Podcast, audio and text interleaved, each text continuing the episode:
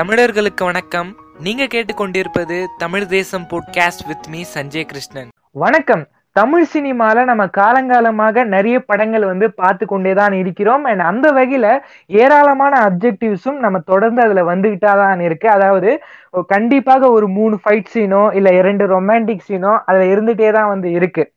So பொதுவாக இந்த action சினிமாவில் ரொமான்டிக் ஜான்ரா அப்படின்றது வருது. சரியில்லை அப்படின்னு நிறைய விமர்சகர்கள் வந்து சொன்னாங்க. ஒரு சாங்ஸ் அப்படின்றது காலங்காலமாக சினிமாவில் இருந்து கொண்டே தான் இருக்கு. அண்ட் அது ஏன் வருது? இதற்கப்புறம் நிறுத்தலாமான்ற ஒரு டிபேட் இன்னி வரைக்கும் வரல. அதே மாதிரி ஒரு வில்லனை போர்ட்ரேட் பண்ணும்போது அவர் ஒரு பயங்கரமா வந்து போர்ட்ரேட் பண்றாங்க. ஒரு ஹீரோ வந்து அவரை தோக்கடிக்கிற கூடிய அளவுக்கு ஒரு சக்தியாக திரைப்படங்களை வந்து போர்ட்ரேட் பண்றாங்க. ஸோ இந்த விஷயங்கள்லாம் ஏன்? ஸோ தமிழ் சினிமால இந்த அப்ஜெக்டிவ்ஸ்லாம் வந்து எதற்கு இருக்கிறது? அண்ட் இதற்கப்புறம் எப்படி இருக்கும்?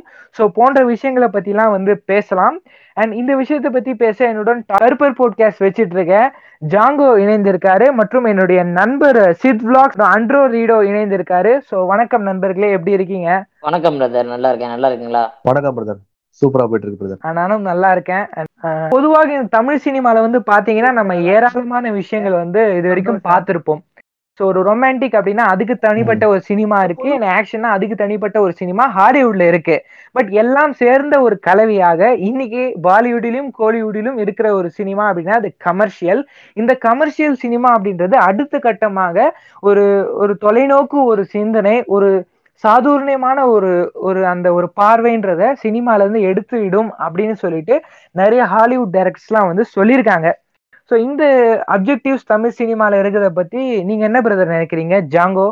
அப்ஜெக்டிவ்ஸ் வந்து இது தமிழ் சினிமா ஸ்டார்ட் ஆனதுலேருந்தே காலங்காலமாக தான் பிரதர் இருக்குது. இது இன்னைக்கு நேற்று புதுசாக வந்ததில்ல இது ஆரம்பத்துலேருந்து தான் இருக்குது. இன்னமும் அதுலேருந்து கொஞ்சம் கொஞ்சமாக மாறிட்டு தான் பிரதர் வந்துருக்கோம் ஒரு அந்த எவல்யூஷனுங்கிறது ஸ்டெடியாகவும் கரெக்டாகவும் நடந்துக்கிட்டு தான் இருக்குது. இப்போ வர வர டேரக்டர்ஸும் சரி ரொம்ப கான்சியஸாகவே இருக்காங்க. பொலிட்டிக்கல் கான்சியஸாகவும் சரி சோசியல் கான்சியஸாகவே இப்போ நிறைய ஸ்டார்ட் பண்ணியிருக்காங்க. இப்போ இனிஷியேட் ஆகி போயிட்டு இருக்குது. ஸோ பார்ப்போம் இப்போ எவ்வளோ. சீக்கிரம் அப்ஜெக்டிவ்ஸ் முடியுது அப்படின்னு இல்லை நம்ம லைஃப் டைமுக்குள்ள ஒரு நல்ல அப்ஜெக்டிவ் ம். இல்லாம ஒரு தெளிவான படம் பார்க்கறதுக்கான ஒரு வாய்ப்பு கிடைக்குதான்னு பார்ப்போம் சிட் பிரதர் நீங்க என்ன நினைக்கிறீங்க? ஆ அதே தான் பிரதர் இன்னைக்கு தெரிஞ்சு கொஞ்சம் இன்னைக்கு முன்னாடி பார்த்தா சொன்ன மாதிரி எல்லாமே கமர்ஷியல் படங்கள் தான் வரும். அதாவது கமர்ஷியல் ஜானர்னாலே நம்ம ஊர் பொறுத்தவரை ஒரு மசாலா அதுல எல்லாமே இருக்கணும். ஆக்ஷனு டிராமா எல்லாமே இருக்கணும். ஒரு குழப்பி அடிச்சு ஒரு மிக்ஸா இருக்கணும். இல்லைன்னா ஒரு ஃபேமிலி படம். ஆஹ் இந்த சிவகுமார் சார்லாம் நடிப்பார் நிறைய படங்கள்லாம் அந்த மாதிரி நடிப்பார் அவரு. ஸோ அந்த மாதிரி படங்கள்லாம் இருக்கணும் அப்படிங்கிற மாதிரி தான் இருந்தது. ஆஹ் இன்னைக்கு இன்னைக்கு இன்னைக்கு பாலு மகேந்திரா எடுக்கிற ஒரு வீடு மாதிரி படம்லாம் வந்து இன்னைக்கு சத்தியமா தியேட்டர்ல ஓடாது ஸோ இன்னைக்கு ஒரு கமர்ஷியல் பட் என்னன்னா அட்லீஸ்ட் இன்னைக்கு ஒரு ஜானர் வைஸ் எக்ஸ்ப்ளோர் பண்ணி அதுல ஒரு டெப்தா இறங்குறாங்க அதுனா ஆனா அந்த மாதிரி pure genre pure genre wise படங்கள் வந்து வந்திருந்தாலுமே அதுவுமே அதுலயுமே ஒரு கமர்ஷியல் குழப்பங்கள் இருந்து இருந்துதான் ஆகணும்ன்ற ஒரு கட்டாயம் தள்ளப்படுறாங்க இப்போ ஒரு ஒரு கிரைம் படம். வருது எனக்கு தெரிஞ்ச. கைதி மட்டும் தான் விதிவிலக்கு தப்பிச்சு அதுல கொஞ்சம் ஓடிடுச்சு தவிர மத்த ஒரு இப்போ இந்த இருபதுக்கு ஆயிரம் கண்கள் ஆமா. ஒரு படம் இருக்கு அது நல்லா இருக்கும் ஆனா அதுல போய் ஒரு லவ்வும் ஒரு சாங் வச்சப்போ அந்த படமே வந்து டெலிட் ஆயிடுச்சு அதுல எண்டிங்ல ஒரு ஃபைட் வைக்கிறப்ப வந்து படமே. என்னடா இது ஒரு மாதிரி குழப்பி நல்லதானே போய்கிட்டு இருந்துச்சுன்ற மாதிரி இருக்கு சோ இன்னைக்கு ஒரு கிரைம் த்ரில்லர் எடுத்தாலும். அதுல இப்போ நீங்க இந்த அருண் ஜெருப்பன் நடிச்சாரு அவர் படம் தெரி- தெரியல எனக்கு ஒரு கிரைம் ஒரு மெடிக்கல் தடம். இல்ல இன்னொரு படம் மெடிக்கல் த்ரில்லர் நடிச்சாரு அதுல வந்து. அது நல்லா போகும் நல்லா போன பிறகு பார்த்தோன்னா அதுலயும் ஒரு சாங் இருக்கும் லவ் இருக்கும். தடமுலையும் ஒரு சாங் இருக்கும் லவ் இருக்கும். சோ இது எல்லாம் விட்டுருங்க, அது பேர் தெரியல. அது இன்னும் ஏதோ நம் நம்பர்ல வரும் ஒரு பேரு. அது டக்குன்னு வர மாட்டேங்குது அறிவழகன் எடுத்த படம். ஆஹ் சோ இது என்னன்னா அது சோ இந்த மாதிரி இன்னைக்கு பியூர் ஜானர் வைஸ் போனாலுமே அதுல வந்து ஒரு சாங்கும் இதுவும் வச்சிடுறாங்க. சோ அது அதான் கொஞ்சம் கொஞ்சமா தான் வெளியே வர முடியும். பட் எனக்கு தெரிஞ்சு ஒண்ணு சி ஒண்ணு நான் எப்பவுமே சொல்லுவேன் ஒண்ணு பி சுந்தர் சி இல்லைன்னா பி தியாகராஜ குமார் இந்த ஒண்ணு நீ கமர்ஷியலா அவுட் அண்ட் அவுட் கமர்ஷியலா போயிடு. எல்லாமே குழப்படிச்சு நான் எல்லாமே பண்றேன் அப்படின்னு சொல்லி. இல்லைன்னா நீ அவுட் அண்ட் அவுட் ஜானர் படம் பண்ணு. நான் ரெண்டுமே நான் வந்து குழப்பி அடிக்கிறேன். ரெண்டு மிக்ஸ் பண்ணி நான் கரெக்டா கொடுக்கணும்னா என்னைக்குமே அந்த குழப்பத்துல போயிட்டு இருக்குன்றது ஒரு உதாரணம் நிறைய இருக்கு. நிறைய படம் அந்த மாதிரி குழப்பி அடிச்சா ஓட மாட்டேன்றது இருக்கு எக்ஸாம்பிள் பட் ஆனா வந்து இவங்க அதே தான் அவங்க திருந்த மாட்டேங்கிறாங்க. பட் இன்னைக்கு சொன்ன ஜாங்கோ சொன்ன மாதிரி கொஞ்சம் மாற்றங்கள் வருது. கொஞ்சம் கொஞ்சமா வரும். இன்னைக்கு நிறைய பியூர் ஜானர் ஃபிலிம்ஸ் வருது. இன்னும் நிறைய ஜானர் ஃபிலிம்ஸ் வரணும். இந்த மசாலா இன்னைக்குமே இருக்கும் பிரதர். ஏன்னா அதுக்கு ஒரு ஆடியன்ஸ் வந்து பெருசு என்னைக்குமே நீங்க பெரிய ஸ்டார்ஸ் மசாலா படம் தான் பண்ணுவாங்க. ஏன்னா அவங்க எல்லா ஆடியன்ஸும் கேதர் பண்ணும். அது போகாது. ஆனா சைட் பை சைடு இந்த ஜானர் பிலிம்ஸ் பெரிய லெவல்ல ஹிட் பண்ணணும். இப்ப ஆயிட்டு இருக்கு ஹிட் ஆக ஆக இந்த மாதிரி படங்கள் நிறைய. வரும். அண்ட் பெரிய ஸ்டார்ஸும் அதில் நுழைய சான்சஸ் இருக்குது. ஆனா மசாலா படம் இன்னைக்குமே நீங்க சொல்ற சாங்ஸ் ஃபைட்டு ஈட்டு எல்லாமே வந்து அது கண்டிப்பா இருக்கும். ஆனா என்னுடைய ஆசை என்னன்னா ஒரு இந்தியன் சினிமாவுடைய ரெப்ரசன்டேட்டிவா அந்த படங்கள் இருக்கக்கூடாது. அதுதான் என்னுடைய ஆசை. ஆனா அப்ப அதுதான் என்னுடைய விஷ் ஏன்னா இன்னைக்கு இந்தியன் பிலிம்னாலே பாலிவுட்ல ஒரு டான்ஸ் ஆடுற சல்மான் கான் படமும் ராதே படம் தான் வந்து முன்னணி இதுதான் இருக்கும் பாலிவுட்ன்ற மாதிரி சொல்லிட்டு இப்ப இருக்கு ஆனா இதுவே நீங்க கொரியனும் பிரெஞ்சு எடுத்தீங்கன்னா அவங்க ஃப்ரண்ட்ல நிக்கிற படங்கள் வந்து வேற மாதிரி இருக்கு இப்ப நம்ம வந்து தேடி போய் பா டர்ட்டி கானிவலோ இல்ல வந்து நியூ வேர்ல்டோ அந்த மாதிரி படங்கள் தான். பாக்குறோம் பட்னா வந்து. இந்தியன் சினிமால ராதே இல்லனா வந்து ஷாருக் கான் நடிச்ச ஜீரோ இந்த. மாதிரி படங்கள் தான் முன்னணி நிக்குது அது தவிர்த்துக்கணும். ஜானர் படங்கள் வந்து நிறைய வரணும். நிறைய வர வர அந்த படங்கள் முன்னிலை நிக்கணும் ஆர்டிகல் 15 மாதிரி ஒரு படம். அந்த மாதிரி படங்கள் வந்து ஓகே இந்த மாதிரி. படங்கள் எடுக்கிறாங்க. அப்படின்ற மாதிரி தான் இந்தியன். சினிமாவோட ரெப்ரசன்டேஷன் இருக்கு என்னோட தனிப்பட்ட கருத்து. பட் மசாலா என்னைக்குமே இருக்கும். அது டோட்டலா எரடிகேட் ஆகுறது ரொம்ப கஷ்டம். But genre wise explore. பண்ண பண்ண அதை கண்டிப்பா மக்களிடம் கொண்டு போய் சேர்க்க சேர்க்க அந்த படங்கள் ரேஷியோ அதிகமாக எனக்கு தெரிஞ்சு சினிமா இன்னும் நல்லா வரும். கொஞ்சம் கொஞ்சமா தான் வரும். கண்டிப்பா இவங்க முழுசா திருந்த மாட்டாங்க. இது என்னோட கருத்து brother. ஆமா பிரதர் சோ ஆமா. இப்ப வந்து அந்த ஜாங்கோ அவர்களும் நீங்க சொன்ன ஒரு விஷயம் வந்து மாற்றம் வந்து அடைஞ்சு கொண்டேதான் இருக்குன்னு சொன்னீங்க. சோ சினிமானுடைய ஸ்டார்டிங் காலகட்டத்துல இந்த சாமி படங்கள்லாம் வந்துச்சு. அண்ட் அதுக்கப்புறம் இந்த லவ்ல நடக்கிற பிற ஒரு அந்த நடக்கிற அந்த பிரச்சனைகள் சோ இது சம்மந்தப்பட்டதா வந்துச்சு. அப்புறம் கிராமிய விஷயங்கள்லாம் வந்துச்சு. அப்புறம் மணிரத்னம் அப்புறம் சங்கருடைய எவல்யூஷன் வந்துச்சு. அண்ட் கடைசியாக ஒரு ஒரு பதினஞ்சு வருஷமா இல்ல ஒரு இருபது வருஷமாக இந்த கமர்ஷியல் படத்திலே தான் வந்து இருந்துட்டு இருக்கு. ஸோ இப்படியாப்பட்ட கமர்ஷியல் படத்துல வந்து ஹீரோ அப்படின்றவர் எப்படி போர்ட்ரேட் பண்ணப்படுறாருன்றத பத்தி பேசலாம். ஸோ முதல்ல நான் என்ன நினைக்கிறேன் அப்படின்னு வந்து பாத்தீங்கன்னா ஒரு ஹீரோ அப்படின்றவர் முக்கியமா பெரிய படங்கள்ல எல்லாம் ஒரு ஹீரோ வரும்பொழுது அவர் வந்து ஒரு மாஸ்டர் ஐடியா வந்து என்ன வேணா பண்ணுவாரு. ஸோ கிட்டத்தட்ட ஒரு ஐம்பது பேர் முன்னாடி இருந்தாலும் அடிப்பாரு அண்ட் அவருடைய மைண்ட் எல்லாம் ரொம்ப ஃபாஸ்டா வந்து வேலை செய்யும். இப்படின்ற ஒரு விஷயம்லாம் சொல்லியிருக்காங்க. ஸோ நீங்க மற்ற லாங்குவேஜஸுடைய படம் ஒரு ஹாலிவுட் லெவல் போனீங்கன்னா அந்த ஹீரோக்கு இருக்க ஏழாமையை வச்சு ஒரு படம் வந்து எடுப்பாங்க. அந்த ஹீரோ வந்து அவ்வளோலாம் ஐடியா பண்ண முடியாது. ஒரு சாதாரணமா நம்ம எவ்வளோ யோசிக்கிறோமோ அதே தான் அந்த ஹீரோ அவ்வளோ யோசிப்பாரு. அந்த மாதிரி தான் வந்து ஒரு படம் வந்து நேச்சரா வந்து இருக்கும் ஸோ மலையாள படமே அந்த மாதிரி தான் கிட்டத்தட்ட இருக்கும். பட் தமிழ் படத்துல வரும்பொழுது அவர் வந்து என்ன ஐடியா வேணா பண்ணுவாரு. அது வந்து சிலதுல நம்புற மாதிரியே இருக்காது. ஸோ படத்துக்காக வந்து நம்ம ஒத்துப்போம். அதே மாதிரி வந்து பாத்தீங்கன்னா நிறைய சின்ன பசங்கள்ல வந்து நினைக்கிற ஒரு விஷயம் என்னன்னா ஸோ விஜய் வராரு. பா பத்து பேர் அடிச்சிடுறாரு போல. அவர் உண்மையிலே அடிக்கிறாரு போல. அப்படின்னு ஒரு பத்து வயசுல இருக்கிற சில பசங்கள்லாம் வந்து நினைச்சுக்கிறாங்க. பட் அது உண்மை கிடையாது. ஏன்னா நிஜத்துல இருக்கிற விஷயத்தை தான் வந்து நம்ம விஷுவலா வந்து காமிக்கணும் அப்படின்னு சொல்லிட்டு சுந்தர்சி ஒரு பேட்டியில வந்து சொன்னாரு. பட் ஃபைட் அப்படின்ற ஒரு விஷயம் மக்களுக்கு ஒரு சந்தோஷத்தை கொடுக்குது. அண்ட் அடிச்சு ஏர்ல பறக்குவதுன்றது ஒரு தனி ஸ்பீட்டா இருக்குன்றதுனால அவர் ஒரு நாற்பது பேர் அடிச்சாலோ முப்பது பேர் அடிச்சாலும் நம்ம வந்து பொறுத்துட்டு தான் இருக்கோம். அண்ட் இன்னொரு விஷயம் வந்து பாத்தீங்கன்னா அந்த வில்லன் அப்படின்ற ஒரு பயங்கரமா காட்டப்படுவார். ஒரு ஃபர்ஸ்ட் ஹாஃப்ல இல்ல செகண்ட் ஹாஃப்லயும் பாதியிலுமே கூட ஒரு பயங்கரமா காட்டப்படுவாரு. ஆனா படத்தினுடைய கிளைமேக்ஸ் வந்துச்சுன்னு வச்சுக்கோங்களேன். அவர் எவ்வளவு பெரிய வில்லனா இருந்தாலும் ஹீரோ முன்னாடி வரும்போது ஒரு காமெடி பீஸ் ஆயிடுவாரு. கடைசியா அவரை வந்து ஹீரோ வந்து தோக்கடிச்சிருவாரு போலீஸ் வந்து கூட்டின்னு போட இதுதான் வந்து காலங்காலமா இருந்துட்டு வருது. அண்ட் இன்னொரு இந்த போலீஸ் அப்படின்ட்டு ஒரு ஹீரோ வராரு ஒரு படத்துல அப்படின்னா அவர் டைட் ஷர்ட் வந்து போடணும். அப்படியே பயங்கரமான ஒரு காப்பா இருக்கணும். லஞ்சமே வாங்காத ஆளாகிற மாதிரி தான் படத்துல வந்து காமிக்கிறாங்க. எனக்கு தெரிஞ்சு தொப்பை இல்லாத போலீஸ் அப்படின்றது வந்து யாருமே இல்லை. அதே மாதிரி நீங்க ரொமான்டிக் ஹீரோ வந்து எடுத்துட்டீங்கன்னு வச்சுக்கோங்களேன். இப்ப வாரணம் ஆயிரம்ல வர சூர்யா ஆகட்டும் இல்ல ரெமோல வர சிவகார்த்திகேயன் ஆகட்டும் ஹீரோயின் பின்னாடி நாய் பழுப்பா வந்து சுத்துவாங்க. அதெல்லாம் வந்து ரியாலிட்டி ரியாலிட்டியில உண்டா அப்படின்னா ஒரு கேள்விக்குறி தான் ஏன்னா ஒரு பொண்ணுக்காக தேடி அமெரிக்கா வரைக்கும் போறது ஒரு பொண்ணுக்காக ஒரு போலியா ஒரு நர்ஸ் வேஷம் போட்டு நான் ஜெயிலுக்கு போனா கூட பரவாயில்லன்னு சொல்லிட்டு ஒரு பின்னு பின்னாடி போறது அப்படின்றது அங்க ஒரு கேள்விக்குறி. ஆனா படத்துல possible maybe it's giving some entertainment to us we are facing that அது அது எவ்வளோ பெரிய ஒரு ஒரு கிரிஞ்சு மாதிரி இருந்தாலும் நம்ம பார்க்க தான் வந்து செய்கிறோம் அதே மாதிரி ஒரு ஒரு பிக்கஸ்ட் ஹீரோஸ் ஒரு விஜய் ஆகட்டும் இல்லை ஒரு ரஜினி ஆகட்டும் தனக்கு ஒரு இன்ட்ரோ சாங்கை வந்து வச்சே ஆவறாங்க. ஓப்பனிங் சாங்கும் வந்து வைக்கிறாங்க. இப்போ இன்ட்ரோ வந்து பயங்கரமா இருக்கணும் ஓப்பனிங் சாங் இருக்கணும் அப்படின்ட்டு சிவகார்த்திகேயன் சமீப படத்துல கேட்டதுனால தான் அவருடைய மார்க்கெட்டை வந்து குறைஞ்சிச்சு. சீமராஜா அண்டு ஹீரோ படம் இதெல்லாம் அதனால தான் வியாபார ரீதியாக வெற்றி பெறல. அவர் ரஜினி முருகன் அந்த அந்த படத்துலலாம் வந்து பாத்தீங்கன்னா அவருக்கு அவ்வளோலாம் இன்ட்ரோ இருக்காது. அவர் சும்மா வருவாரு காமெடி பண்ணுவாரு ஹீரோயினுக்கு லவ் பண்ணுவாரு கடைசியில வில்லன் அடிப்பார் இதுதான் இருந்துச்சு. பட் இப்போ அவர் வர படங்கள்லாம் மாசா ஒரு இன்ட்ரோ இருக்கணும். இந்த மாதிரிலாம் வந்து கேட்டுட்டு இருக்கிறதெல்லாம் போறதில்ல அப்படின்னு சொல்றாங்க. ஏன்னா அவர் ஆசைப்படுறதும் ஒரு நியாயமான ஒரு விஷயம் தான் அந்த மாதிரி ஒரு ஹீரோ ஸ்டாண்டர்டு தான் அவர் போக நினைக்கிறாரு. அண்ட் அதுதான் ஒரு நல்ல ஹீரோ ஸ்டாண்டர்டுன்னு கோலிவுட் மாத்தி வச்சுக்குது. அதுதான் ஒரு ஒரு வருத்தமான ஒரு விஷயமா நான் பாக்குறேன். இந்த காமெடி படத்தெல்லாம் எடுத்துட்டீங்கன்னு வச்சுக்கோங்களேன் ஹீரோ சாதாரணமாக தான் வந்து இருப்பார். ஒரு மிடில் கிளாஸ் இருக்கிற மாதிரி தான் இருப்பார். பட் காமெடின்னு வரும்போது காமெடின்னு எவ்வளோ அசிங்கப்படுத்தினாலும் காமெடியன் வந்து சூடு சோர்னே இல்லாத மாதிரி ஹீரோ பக்கத்துலேயே நின்றுட்டு அந்த காமெடியெல்லாம் வாங்கிட்டு திருப்பியும் ஃப்ரெண்ட்ஷிப்புன்ற பேரில் அவர் கூட சேர்ந்துனே தான் இருப்பார். மேபி அந்த இது விஷயத்தை பற்றி நம்ம குறை சொல்ல மாட்டோம். ஏன்னா நமக்கு அது ஒரு என்டர்டெயின்மெண்ட் கொடுக்கறதால ஆஸ் ஜாங்கோ பிரதர் நீங்கள் வந்து என்ன நினைக்கிறீங்க? கோலிவுட்ல ஹீரோவோட போர்ட்ரேட் பண்ணுறதை பற்றி கோலிவுட்னு தனியாக பார்க்கறத விட மொத்தமாக நம்ம இந்தியன் இண்டஸ்ட்ரியே பார்த்தோம்னா போர்ட்ரைடை தாண்டி அந்த ஒரு ஒர்க்ஷிப் மென்டாலிட்டிக்கு போயாச்சு ஆல்ரெடி ஃபுல்லாகவே அவர் எது பண்ணாலும் அதான் கரெக்டு அவர் சொல்கிற வார்த்தைகள் கரெக்டு ஈவன் நீங்கள் சொன்ன மாதிரி சின்ன வயசில் நானே நம்புவேன். எப்பட்றா ஒரே செகண்டில் வந்து மூணு ஃப்ளிப் அடிக்கிறாங்க நாலு ஃபில் நாலு ஃப்ளிப் அடிக்கிறாங்க. அப்போ அதுக்கான ட்ரைனிங்லாம் அவங்க எடுத்துக்கிட்டே இருப்பாங்க போல். அந்த மாதிரிலாம் நான் நம்புவேன். நம்பி நானே நிறைய ஏமாந்துருக்கேன். டிமாண்ட் பண்ணுறாங்க பிரதர் ஒரு நல்ல ஸ்கிரிப்டோட ஒரு டேரக்டர் வந்தாங்க அப்படின்னா இவங்களுக்கு ஓரளவு மார்க்கெட் இருக்குது. ஓரளவு இவங்களை பார்க்கறதுக்கு ஆடியன்ஸ் இருக்காங்க. அப்படின்னா உடனே வந்து அடுத்தவங்க டிமாண்டிங் பொசிஷனுக்கு போயிடுறாங்க. ஸோ கதை என்ன டிமாண்ட் பண்ணுது அப்படிங்கிறத தாண்டி இங்கே பல ஆக்டரோட டிமாண்டிங்கில் வந்து நல்ல கதைகள் வந்து நாசமாக போனதுக்கு ஏகப்பட்ட எக்ஸாம்பிள்ஸ் இருக்குது. ஸோ நீங்கள் சொன்னது வந்து இந்த போர்ட்ரேட்டோட இவங்க வந்து தொழுதல் தான்.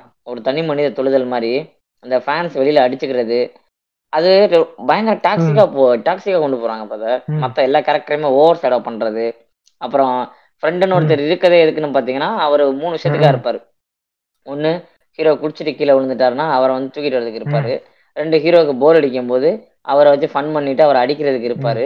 மூணாவது வந்து ஹீரோ ஒரு பொண்ணை லவ் பண்ணுவாரு.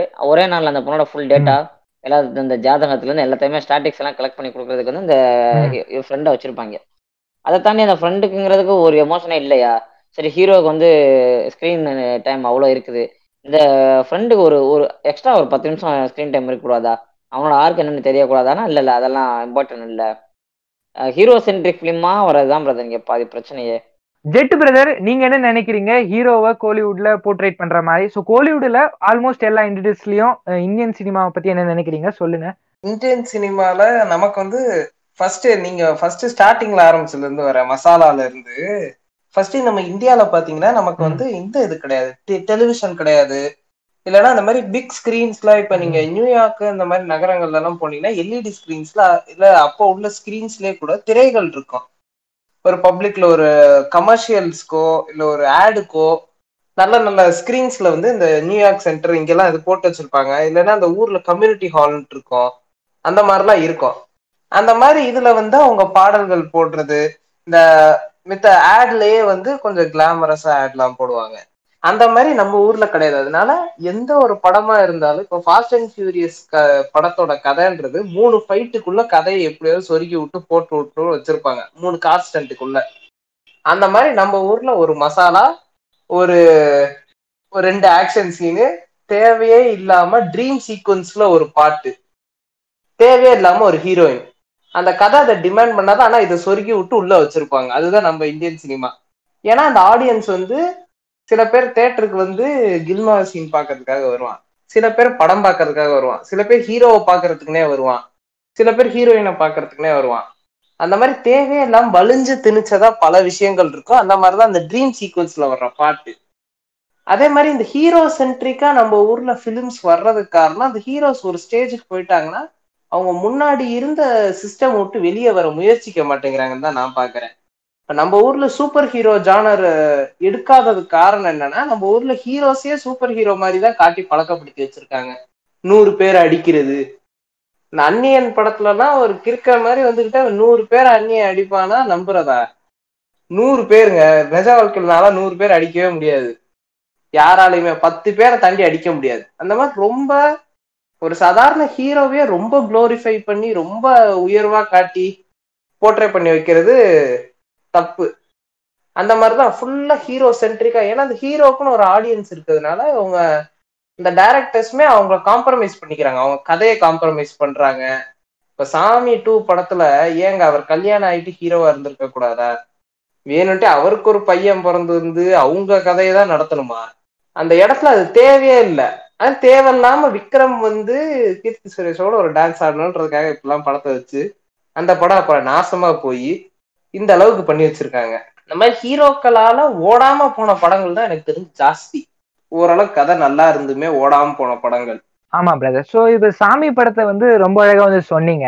அந்த படம் டைரக்டர் வந்து ஹரி தான். நீங்க சிங்கம் படம் சிங்கம் டூ சிங்கம் த்ரீ எல்லாம் எடுத்துக்கிட்டீங்கன்னா அன்சிகாவோட அவர் ட்ரீம்ல தான் இருப்பாரு. ப்ரொபோஸ் ஆயிருக்காது லவ் கன்ஃபார்ம் ஆயிருக்காது ஆனா சாங் உள்ள போயிடுவாங்க டூயிட் பாட ஆரம்பிச்சிருவாங்க. அதே தான் சிங்கம் த்ரீல சுதியாசனோட அந்த பொண்ணு தான் துரத்தி துரத்தி லவ் பண்ண இவர் ஓகே சொல்ல மாட்டாரு. உடனே அந்த பொண்ணு இமேஜினேஷன்ல ஒரு சாங்க்கு போயிடுறாங்க. ஸோ இந்த ஹீரோ வந்து எப்படி அவங்களுக்கு சாங்ஸ் எல்லாம் வருது அப்படின்னு கேட்டிங்கன்னா ஃபர்ஸ்ட் லவ் சொல்லியிருக்க மாட்டாரு. அப்போ ஒரு சாங் லவ் சொல்லிட்டோடனே ஒரு சாங் பிரேக்கப் பண்ணோடனே பிரேக்கப் சாங் இந்த மாதிரி தான் வந்து இருந்துட்டு இருக்கு. ஸோ இப்போ நம்ம அந்த சாங் இமேஜரியை பத்தி வந்து பார்க்கலாம். ஸோ இதுல என்ன விஷயம்னா சாங்ஸ் வந்து ஃபர்ஸ்ட் இந்த பழைய படங்கள் பாத்துக்கிட்டீங்கன்னா யூஎஸ்லயோ இல்ல எங்கேயோ நம்ம எப்படியுமே. நம்மளோட நம்ம ஊர்ல வந்து படங்களை வந்து பாட்டுக்காக தான் படங்கள் வந்தது ஃபர்ஸ்ட் இந்த தொண்ணூத்தொன்பது பாட்டு தொண்ணூத்தெட்டு பாட்டெல்லாம் அப்ப உள்ள படங்கள்ல இருந்திருக்கும். பழைய படங்கள் சும்மா ஒரு ட்ரெயின்ல போறதுக்குனால ரயில் போகுதேன்ட்டுலாம் பாட்டெல்லாம் வரும் சாமி படங்கள் ஃபுல் ஃபுல்லா பாட்டா இருக்கும். ஏன்னா. காரணம் அது மகாபாரதத்திலயோ இல்ல ராமாயணத்துல இருந்து எழுதியிருந்தாங்கன்னா அது பாட்டா எழுதியிருப்பாங்க அதை அப்படியே பாட ட்ரை பண்ணியிருப்பாங்க.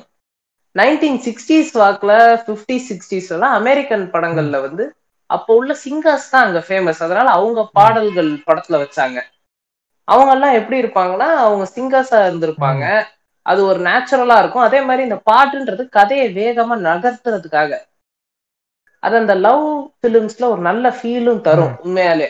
அந்த கதையை நகர்த்துறது வேகமா நகர்த்தும் அந்த பாட்டுன்றது ஸ்பீட் பண்ணும். அடுத்தடுத்த விஷயங்கள். ஆனா இங்க நம்ம ஊர் படங்கள் வந்து ட்ரீம் சீக்வன்ஸ் போய் திருப்பி பழைய இடத்துலயே தான் அந்த க- பாடல்கள் வந்து விடுது. அது அந்த கதைக்கு எந்த வகையிலயும் ஹெல்ப் பண்ணல. சும்மா ஒரு எலமெண்டா நம்மளும் வைக்கணும்னு ஒண்ணு வச்சிருக்காங்க. இப்படி இவங்க பாட்டு வைக்கிறதுனால பல இண்டிபெண்டன்ட் கிரியேட்டர்ஸோட பாடல்கள் தமிழ்நாட்டுல இது வர்றதுல ஆல்பம் சாங்ஸ் நமக்கு முக்கியத்துவம் தராம போனதுக்கு காரணம் இந்த மாதிரி சினிமா பாடல்கள் வலிஞ்சு திணிச்சு தேவையில்லாம வைக்கிறது தான் மியூசிக் டைரக்டர்ஸ் அவங்களோட அல்டிமேட் கோல் சினிமாக்கு வர்றதுன்னு வச்சுக்கிறது தான் இங்க எனக்கு தப்பா தெரியுது. லவ் படங்கள்ல பாடல்கள் ஓகே இப்ப டிமாண்ட் பண்ணாத இடத்துல அந்த பாடல்கள்லாம் தேவையா? ஸோ சாங்ஸ் அப்படின்றது கண்டிப்பா வந்து காலங்காலமா இருந்துட்டு தான் இருக்கு. நம்ம பார்த்துட்டு தான் இருக்கோம். இப்போ நீங்க ஏஆர் ரஹ்மான் அவர்கள் வந்து ஸ்லம் டாக் மில்லியனர்னு சொல்லிட்டு ஜெயஹவன் ஒரு பாட்டு போட்டு அது ஆஸ்கர் வந்து வாங்கினாரு. அந்த படத்துல அந்த சாங் பார்க்கும்போது ரொம்ப இம்பார்ட்டண்ட்டான சீக்வன்ஸை ஃபாஸ்டா நகர்த்திருப்பாங்க. கிட்டத்தட்ட அந்த ஸ்கிரீன் பிளேல கூட தான் அவருக்கு அந்த ஆஸ்கர் கிடைச்சிச்சுன்னு சொல்லலாம். அவர் மியூசிக்கை தாண்டி. அந்த அளவுக்கு அந்த பாட்டு வந்து அங்கே இம்பாக்ட் கிரியேட் பண்ணியிருக்கோம் பட் அது வந்து சும்மா போய் ஒரு பறந்த வேலியில ஒரு லொகேஷன்ல போய் டான்ஸ் ஆடுறதெல்லாம் அந்த பாட்டுல வராது. நீங்க வந்து நாயகன் படம் எடுத்தீங்கன்னு வச்சுக்கோங்களேன் அது அந்த காலகட்டத்துல மிகப்பெரிய ஹிட் ஏன்னா தென்பாண்டி சீமையில அந்த பாட்டுல வந்து அப்படியே நகர்ந்து போற மாதிரி தான் இருக்கும் எல்லா சீனுமே டைலாக்ஸ் இல்லாம அந்த பாட்டு போட்டு போற மாதிரி இருக்கும். அதே மாதிரி தளபதி படத்துல அந்த சின்ன தாயவள் அந்த மாதிரி இருக்கும். பட் அதுக்கப்புறம் என்ன ஆச்சு அப்படின்னு வந்து பாத்தீங்கன்னா இந்த சாங்ஸ் லவ் சாங்ஸ் எல்லாம் வரவே அதுக்கு தனியா வைக்க முடியாது ஸ்கிரீன் பிளே அதுக்கு தனியா கதையோடு ஓட்டுற மாதிரி வைக்க முடியாதுன்ற காரணத்தால ஒரு லொகேஷனை சூஸ் பண்ணி ஒரு டான்ஸ் மாஸ்டர் போட்டு அந்த ஹீரோவும் ஹீரோயினும் வெறுக்க வெறுக்க ஆட விட்டு அந்த மியூசிக் டைரக்டர் சொன்ன டேட்ல மியூசிக் வாங்குறதுக்குள்ள டேரக்டர் உயிர் போய் ஸோ நம்மளும் வந்து பாத்தீங்கன்னா அந்த சாங்ஸ் பார்க்கும்போது என்னடா இது? திடீர்னு வந்து ஃபாரின் வரைக்கும் போதே திடீர்னு திருப்பியும் தமிழ்நாட்டுக்கே வருது. ஸோ சமந்தா அவர்கள் கூட இன்டர்வியூல சொன்னாங்க. எனக்கு சாங்ஸ் வந்து வெளிநாட்டில் இருக்கிறதே வந்து பிடிக்காது. போஸ்டா எனக்கு சாங்ஸே வந்து ஸ்கிரீன் பிள்ளை காமிக்கிறது பிடிக்காது. ஏன்னா நீ படத்தை வந்து தமிழ்நாட்டில் இருக்கிற மாதிரி பார்த்துட்டு இருப்ப. படம் அப்படியே நடக்கிற மாதிரி பார்த்துட்டு இருப்ப. திடீர்னு எங்கேயோ ஒரு ஃபாரினுக்கு போயிட்டு அந்த திருப்பி இங்கே வ- இங்கேயே திருப்பி தமிழ்நாடு வர மாதிரி இருக்கும்னு சொன்னாங்க. பட் அதையும் தாண்டி சாங்ஸ் வந்து ஏன் நம்ம இத்தனை காலமா அக்செப்ட் பண்ணிக்கிறோம் அப்படின்னு கேட்டோம்னா அது வந்து நமக்கு ஒரு ஒரு ஆஸ் அ சாங் வைஸா ஆஸ் அ ஆடியோ வைஸா நமக்கு வந்து ஒரு பிளசன்டன்ஸை வந்து கொடுக்குது. இப்போ நீங்க சங்கர் அவர்கள் எடுத்துட்டீங்கன்னு வச்சுக்கோங்களேன் அவர் அவருடைய படத்துல வர மியூசிக்கும் நல்லா இருக்கும் அவர் காமிக்கிற அந்த விஷுவல்ஸும் வந்து நல்லா இருக்கும் இதனாலதான் அந்த அந்த மாதிரி சாங்ஸ் வந்து நம்ம விருப்பமா பார்க்கலாம். இப்போ நீங்க மியூசிக்கும் நல்லா இல்லாம விஷுவலும் நல்லா இல்லாம ஒரு தேட்டர்ல அந்த சாங்கை பாக்குறீங்கன்னா ரெண்டு நிமிஷம் பார்த்துட்ட பிறகு எப்படா முடியும் இந்த சாங் அப்படின்ற ஒரு மென்டாலிட்டிக்கு வந்து வந்துடும் அண்ட் uh, அதான் சொன்னோம் பாத்தீங்களா? லவ் வந்து நினைக்கும் போதே ஒரு ட்ரீம்ல ஒரு சாங்கு லவ் அக்செப்ட் ஆனோடனே ஒரு சாங்கு ஃபெயிலியர் ஆகும்போது ஒரு song opening song villain villain வந்து ரொம்ப பயங்கரமான வில்லன் இப்போ மாஸ்டர் படத்துல விஜய் சேதுபதி வரனா அவருக்கு தனி சாங் வைக்கணும் வில்லன்றதுனால அதுக்கு ஒரு சாங்கு வில்லன் பயங்கரமா இருந்தா இந்த இரும்பு திரையில வர அர்ஜுனுங்களா ஆ, அவருக்கு ஒரு தனி சாங்கு இந்த மாதிரிலாம் வந்து இருந்துட்டு இருக்கு. ஸோ ஜாங்கோ பிரதர் நீங்க என்ன நினைக்கிறீங்க? அண்ட் நீங்க சொல்லிட்டு சித்து பிரதர் சொல்லுங்க. ஆ நம்ம ஆல்ரெடி ஜெத்தே இதை ரொம்ப விளாவரியா சொன்னாரு ஃபர்ஸ்ட் வந்து ஒரு படத்துக்கு ம். ஃபுல்லாவே படம் ஃபுல்லாவே பாட்டா இருந்துச்சு அப்புறம் ஒரு பதினேழு பாட்டா இருந்துச்சு அப்புறம் ம். பதினேழு பதினாறு பாட்டுங்கிறது ஆறு பாட்டா இருந்துச்சு ஆறு பாட்டு வந்து அடுத்து அஞ்சா இருந்துச்சு இப்போ வந்து கன்ஃபார்ம் ஒரு லவ் ம். சாங்ஸ் இடையில வந்து இந்த மோட்டிவேஷன் சாங் ஒன்று எண்டில் ஏதாச்சும் ஒரு இடத்துல ஒரு சாங்கை சொல்லுறாங்க அதோட லென்த்தும் பார்த்தீங்கன்னா டியூரேஷன் குறைஞ்சிக்கிட்டே ஆமா. வருது ஃபர்ஸ்ட் ஒன்பது நிமிஷம் பத்து நிமிஷம் அந்த பாட்டு வந்து இப்போ இப்போ இப்போ லேட்டஸ்டா பார்த்தோம்னா மூணு நிமிஷமே அதிகங்கிற மாதிரி போயிட்டு இருக்கு பாட்டு. இந்த பாட்டு ஏன் நம்ம அவாய்ட் பண்ண முடியலன்னா நம்ம இண்டஸ்ட்ரி தமிழ். இண்டஸ்ட்ரியை பொறுத்தவரைக்கும் இந்த பாட்டுக்குன்னு ஒரு பெரிய மார்க்கெட்டே இருக்கு பிரதர் மியூசிக் டைரக்டர்ஸ் அவங்கள தாண்டி நீங்க பாட்டை படத்துல இருந்து தூக்கிட்டீங்கன்னா அந்த பாட்டுக்காக உங்களுக்கு இந்த செட் பண்ற மூடும் பாட்டு முடிஞ்சதுக்கப்புறம் அந்த அந்த மூடுல இருந்து உங்களை வெளியில கொண்டு வரதுமே பாத்தீங்கன்னா பாட்டோட சேர்த்து ஒரு பத்து. நிமிஷம் ஆயிருது.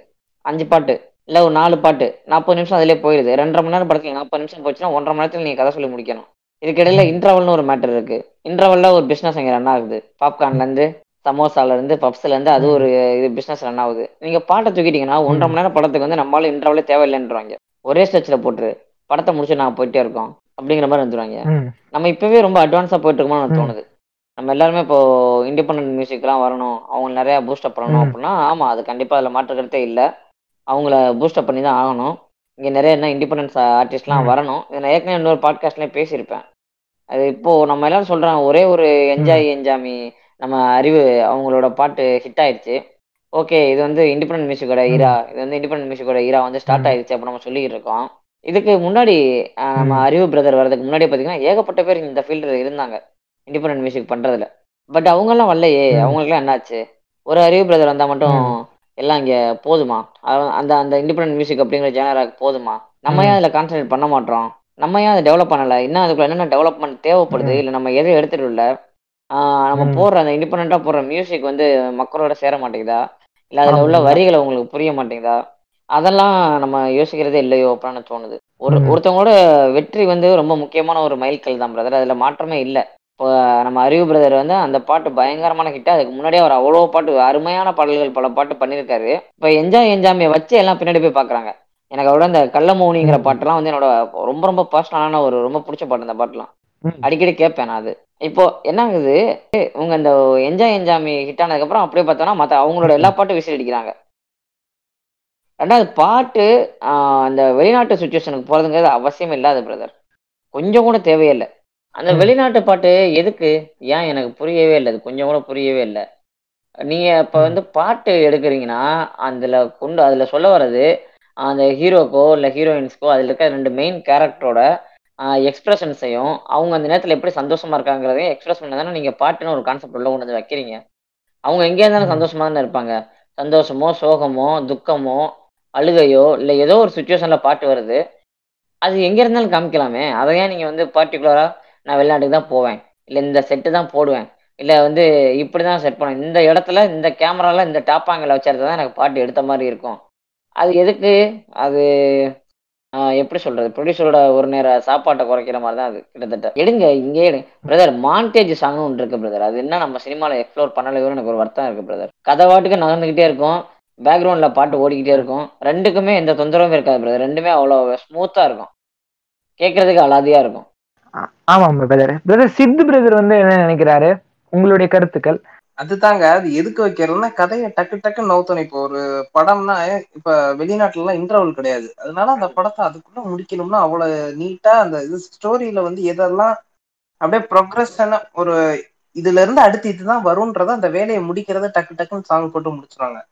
ஒரு வீடு கட்டுறதுன்னா வீடு கட்டுறது எப்படின்னு நமக்கு தெரியும். அதை டக்குன்னு ஒரு சாங்ல முடிச்சிடணும். அந்த மாதிரி இதுக்கு யூஸ் பண்ணலாம். அப்ப டக்கு டக்குன்னு இப்போ ஒரு மூணு வருஷம் நாலு வருஷம் எதுவுமே மேட்ரு இல்லாம கிடக்குதுன்னா அதை அப்படி ஒரு சாங்ல முடிச்சிடலாம். மாண்டேஜ் சாங்க அதை விட்டுட்டு சும்மா ட்ரீம் சீக்வன்ஸ் வந்து தேவையில்லாம போகக்கூடாது. இப்ப ஒரு சில படத்துல வந்து ட்ரீம் சீக்வன்ஸ் நல்லாவே இருக்கும். இந்த மெல்லினமே பாட்டாகட்டும் அதுல கதை நீட்டா நகரும் அது. அந்த வலியோடயே நகரும். ஒரு சந்தோஷமா இருக்கும் ஒரு வலியும் இருக்கும். அதே மாதிரி கதை நகர்றது வந்து ஒரு ட்ரையாங்கிள் லவ் ஸ்டோரி படத்துல பாட்டு இருந்தா கதை சீக்கிரம் நகரும். இந்த நம்ம பிரபு நடிச்ச என்னவென்று சொல்வதம்மா பாட்டு கூட எனக்கு பர்சனல் ஃபேவரட் தான். அந்த கதை நகர் இந்த ரெண்டு விஷயம் ட்ரையாங்கிளா லவ் எப்படி பில்ட் ஆகுதுன்னு நினைக்கிறாரு ஆ. உங்களுடைய கருத்துக்கள்? ஆ அதான் பிரதர் இப்போதான் நீங்க இந்த ஹீரோ சொன்னீங்க. ஹீரோ வந்து இங்க ஹீரோ டிமாண்டிங்னால தான் எல்லாமே நடக்குது. இன்னொன்னு அந்த அவங்க அவங்க அந்த இடத்துல இருந்து மறுபடியும் டவுனுக்கு வராத காரணம் அங்கேருந்து அப்படி இருந்து கமர்ஷியலா போனாதான் இங்க மார்க்கெட்டுக்கு மரியாதை அப்பதான் மதிப்பாங்க. ப்ரொடியூசர்ல அதான் பிரச்சனை. அவங்க வந்து நான் வந்து இனி இண்டிபெண்டா படம் பண்றேன் நான் த்ரில்லரா படம் பண்றேன் மதிக்க மாட்டாங்க. அதனால தான் அவன் கமர்ஷியல்லே தக்க வச்சுக்க பார்ப்பாங்க.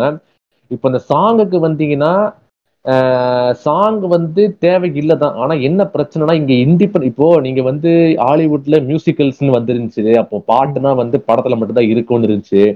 பட் ஒரு கட்டத்துக்கு பிறகு அவங்க வந்து மியூசிக்ல இண்டிபெண்டா வர ஆரம்பிச்சிருச்சு. இண்டிபெண்ட் இண்டிபெண்ட் மியூசிக் தான் இப்போ கூட அங்க. அவங்க வந்து மியூசிக்ன்றது வேற இண்டஸ்ட்ரி மூவின்றது வேற இண்டஸ்ட்ரி எப்பயாச்சும் மியூசிக்கல்ஸ்னு வரும். இந்த இந்த- இந்த- டிஸ்னி படங்கள்ல அதெல்லாம் வந்து இந்த ஃப்ரோசன் படத்தெல்லாம் வந்து பாட்டு பாடிக்கிட்டு இருப்பாங்க எல்லா இடத்துலையுமே. அது எனக்கு சுத்தமா பிடிக்காது. அதே மாதிரி தான் இங்கேயும். இப்போ இங்க வந்து மியூசிக்கும் மூவிஸும் வேற வேற இண்டஸ்ட்ரியா இல்ல. ரெண்டுமே சேர்ந்து இயங்குது. அதுதான் பிரச்சனையே. இப்போ நம்ம ஆனா என்ன பிரச்சனைனா இப்போ நீங்க இப்போ தமிழா ஆதி அவரே வந்து இண்டிபெண்டா வரணும் ஆயுன்னு பேசிட்டு அவர் இன்னைக்கு படங்கள்ல தான் மியூசிக் போட்டுட்டு இருக்காரு. இண்டிபெண்ட் ஆர்டிஸ்ட் அவர் பெருசா வளர்த்த மாதிரி எனக்கும் தெரியல. யாரையுமே அவர் வளர்த்த மாதிரி தெரியல. ஸோ அது அந்த ஒரு இடத்துக்கு தள்ளப்படுறாங்க பிரதர் இண்டிபெண்டன்ட் மியூசிக்கு இங்க வந்து ஒரு விஷயமே இல்லை. ஸோ அதனால அதுக்கு அதுவும் அகைன் அது ஸ்டெப் பை ஸ்டெப்பா தான் வரணும். அண்டு இப்போ ஜாங்கோ சொன்ன மாதிரி சாங்குக்குன்ற ஒரு பெரிய ஒரு ஒரு மார்க்கெட் இருக்கு. அது தனி சொன்ன மாதிரி அதுக்கு ஒரு ஒரு ஒரு வேல்யூ இருக்கு. ப்ரொடியூசர் வேல்யூ வந்து ஒரு சாங்குக்குன்னு ஒரு ரேட் விற்பாங்க ஒரு மியூசிக்கு இது கிட்ட ரெக்கார்டு கிட்ட. ஸோ அதனால வந்து அது ஒரு ஒரு ரேட் போகுதுன்றதுனால சாங் இருக்குது. பட் சொன்ன மாதிரி இவர் சொன்ன கேங்கா சொன்ன மாதிரி இன்னைக்கு சாங்ஸ்ன்றது இன்னைக்கு ஃபாரின் லொக்கேஷன் போகிறது கம்மியாக இருக்கு. ஆனாலுமே அது ஒரு தனியா அது ஒரு படம் போய்கிட்டு திடீர்னு வந்து எல்லாம் கூடி வந்து ஆடுவாங்க. அது லூஸ்தனமாக லூஸ்தனமா இருக்காது. நம்ம நம்மளாம் நம்ம திடீர்னு வந்து காலேஜில் பேசிக்கிட்டு இருக்கோம். வா மச்சான் அப்படின்னு டான்ஸ் போட்டேன்னா என்ன ஆகும்? புறநிலையே அச்சு நம்மளை வெளியே அனுப்புவாங்க இப்போ டீச்சர்ஸ்லாம் அந்த மாதிரி நடக்கும் அதுதான் விஷயம். அதுதான் ரியாலிட்டி ஆனால் இவங்க டக்குன்னு டான்ஸ் ஆடுவாங்க போயிட்டு இது பண்ணுவாங்க. ஸோ இது வந்து சாங்குன்றது நம்மள ஒரு ஒரு அது ஒரு படம் அப்படின்னு தெரிஞ்சிருது. அதுல நம்ம வெளியே வந்துடுறோம். ஸோ எனக்கு அப்புறம் அந்த ஃபாரின் லொக்கேஷன் என்ன மேட்டர்னா ஒன்று இவங்களுக்கு ஒரு ஒரு வேற ஏதாவது கண்ட்ரி போகணும்னு ஒரு இஷ்டம் இருக்கும். மேபி ஹீரோக்கோ யாருக்காச்சு சரி இது மூலமா போயிடலாம் அங்கே சாங்கு இன்னொன்னு என்ன முட்டு கொடுப்பாங்கன்னா மக்கள்லாம் வந்து வெளியூர்ல எப்படி பார்ப்பாங்க? பாமர மக்கள் படம் பார்க்கணும் எப்படி வெளியூர் பார்ப்பாங்க? அதனால நம்ம நம்ம வெளியூர் காட்டுறோம் அப்படின்ற மாதிரி இந்த மசாலா படம்னு ஒரு படம் இருக்கு. சிவா எடுத்த படம் அதில் சொல்லியிருப்பாங்க. ஸோ இந்த ரெண்டு லாஜிக் வந்து இருக்கு. பட் அது வந்து சுத்தமா தேவையில்லை.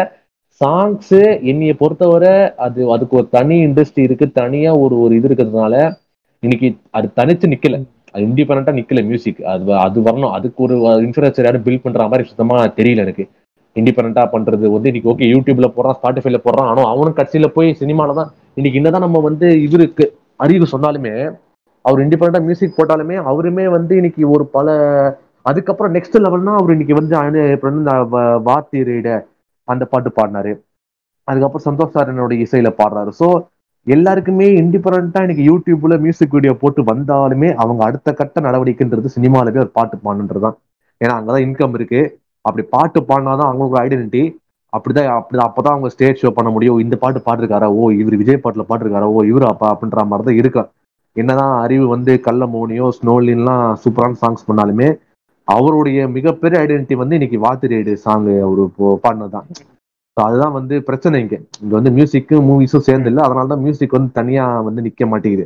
தனியா மியூசிக் யூடியூப்ல பார்க்க நல்லா இருக்கு. அது படத்தோட. பாக்குறப்போ வந்து ரொம்ப கேவலமா இருக்கு. அதுவும் த்ரில்லர் கிரைம் படத்துலலாம் வந்து ஒரு மியூசிக் இருக்கிறது வந்து ரொம்ப வஸ்டா இருக்கும். அது பார்க்க நல்லா இருக்காது. ஆனா இன்னைக்கு மோஸ்டா மியூசிக்னா மாண்டேஜ்ல கொடுக்குறாங்க. அது மாண்டேஜ் கரெக்டா யூஸ் பண்ணது ராம் தரமணி படத்துல நல்லா பண்ணிருப்பாரு. சாங் பின்னாடி போயிட்டு இருக்கும் மாண்டேஜா போயிட்டு இருக்கும். சோ எனக்கு இன்னைக்கு தெரிஞ்சு மோஸ்டா மியூசிக் இன்னொன்னு என்ன பிரதர் இவங்களுக்கு வந்து ஸ்கிரிப்ட் எழுத வக்கு கிடையாது. உங்களுக்கு ஸ்கிரிப்ட்ல வந்து நம்பிக்கை இல்ல. அதனால கமர்ஷியல் எலிமெண்ட்டை போட்டு தப்பிச்சுக்கலாம். அதை வச்சு ஆடியன்ஸ் உள்ள வரலாம். சாங் வச்சு பண்ணிக்கலாம் அப்படின்ற மாதிரி நிலைமைக்கு மாதிரி வராங்க. இப்போ கைதியெல்லாம் பார்த்தோன்னா முழுக்க முழுக்க ஸ்கிரிப்ட் நம்பிக்கை வச்சு எந்த சாங் எந்த இதுவும் இல்லாம படத்தை முடிச்சிட்டாங்க. ஸோ இங்க சாங் வைக்கிறாங்கனாலே உங்களுக்கு ஸ்கிரிப்ட் மேல நம்பிக்கை இல்லை. அப்படி இருந்தாலும் இந்த படம் வந்து மயிறு மாதிரி தான் இருக்குன்றது வந்து உறுதி. ஸோ அதனால இவருக்கு வந்து அந்த ஸ்கிரிப்ட் வந்து டைட் பண்ணணும். ஸ்கிரிப்டில் நம்பிக்கை வச்சு படம் பண்ணணுன்ற எண்ணமே இல்லை. சாங் வச்சுக்கலாம். இது ஒரு ஃபைட் வச்சுக்கலாம். இதுக்காக ஆடியன்ஸ் உள்ள வருவான். படம் பண்ணிக்கலாம். அப்படி ஒரு பிஸ்னஸ் வைஸா பார்க்கணும் ஒரு ஸ்கிரிப்ட் வைஸா இப்படி ரெடி பண்ணணும்? அதெல்லாம் ஒன்றும் பார்க்கறதே இல்லை. அதனாலதான் இன்னைக்கு சாங் இருக்குது.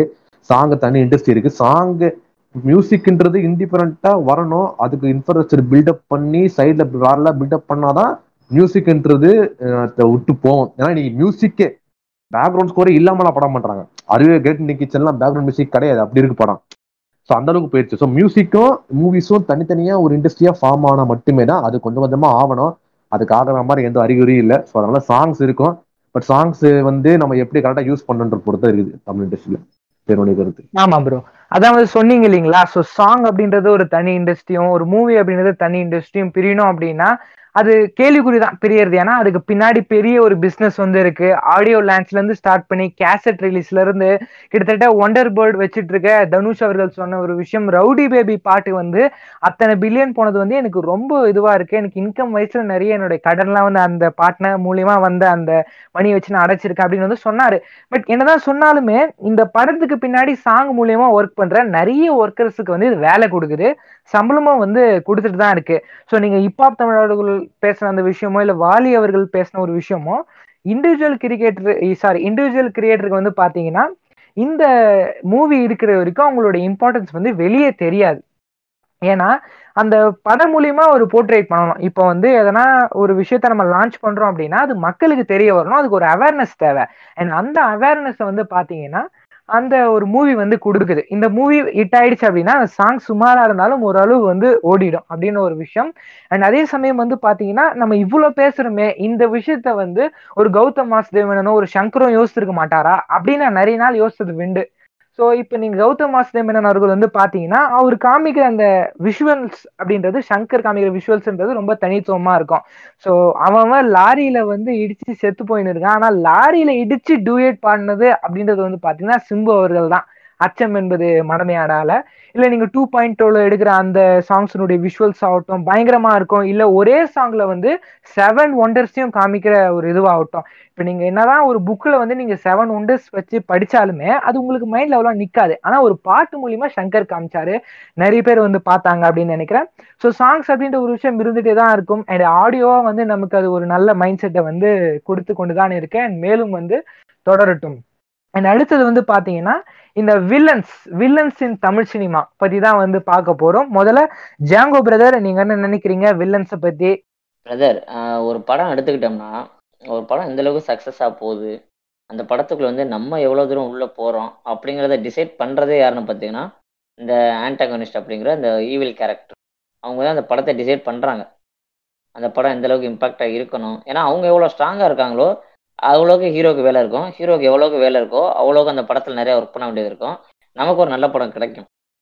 ஆனால் சமீப காலங்களில் பார்த்தீங்கன்னா நான் காஃபியில் வந்து ஆர்டிசம் வர வைப்பேன் அப்படின்னு சொல்கிறது இல்லை கிளைமேக்ஸை பக்கத்தில் வந்துட்டு இல்லை நான் தப்பு. நீ தான் ஜெயிச்ச.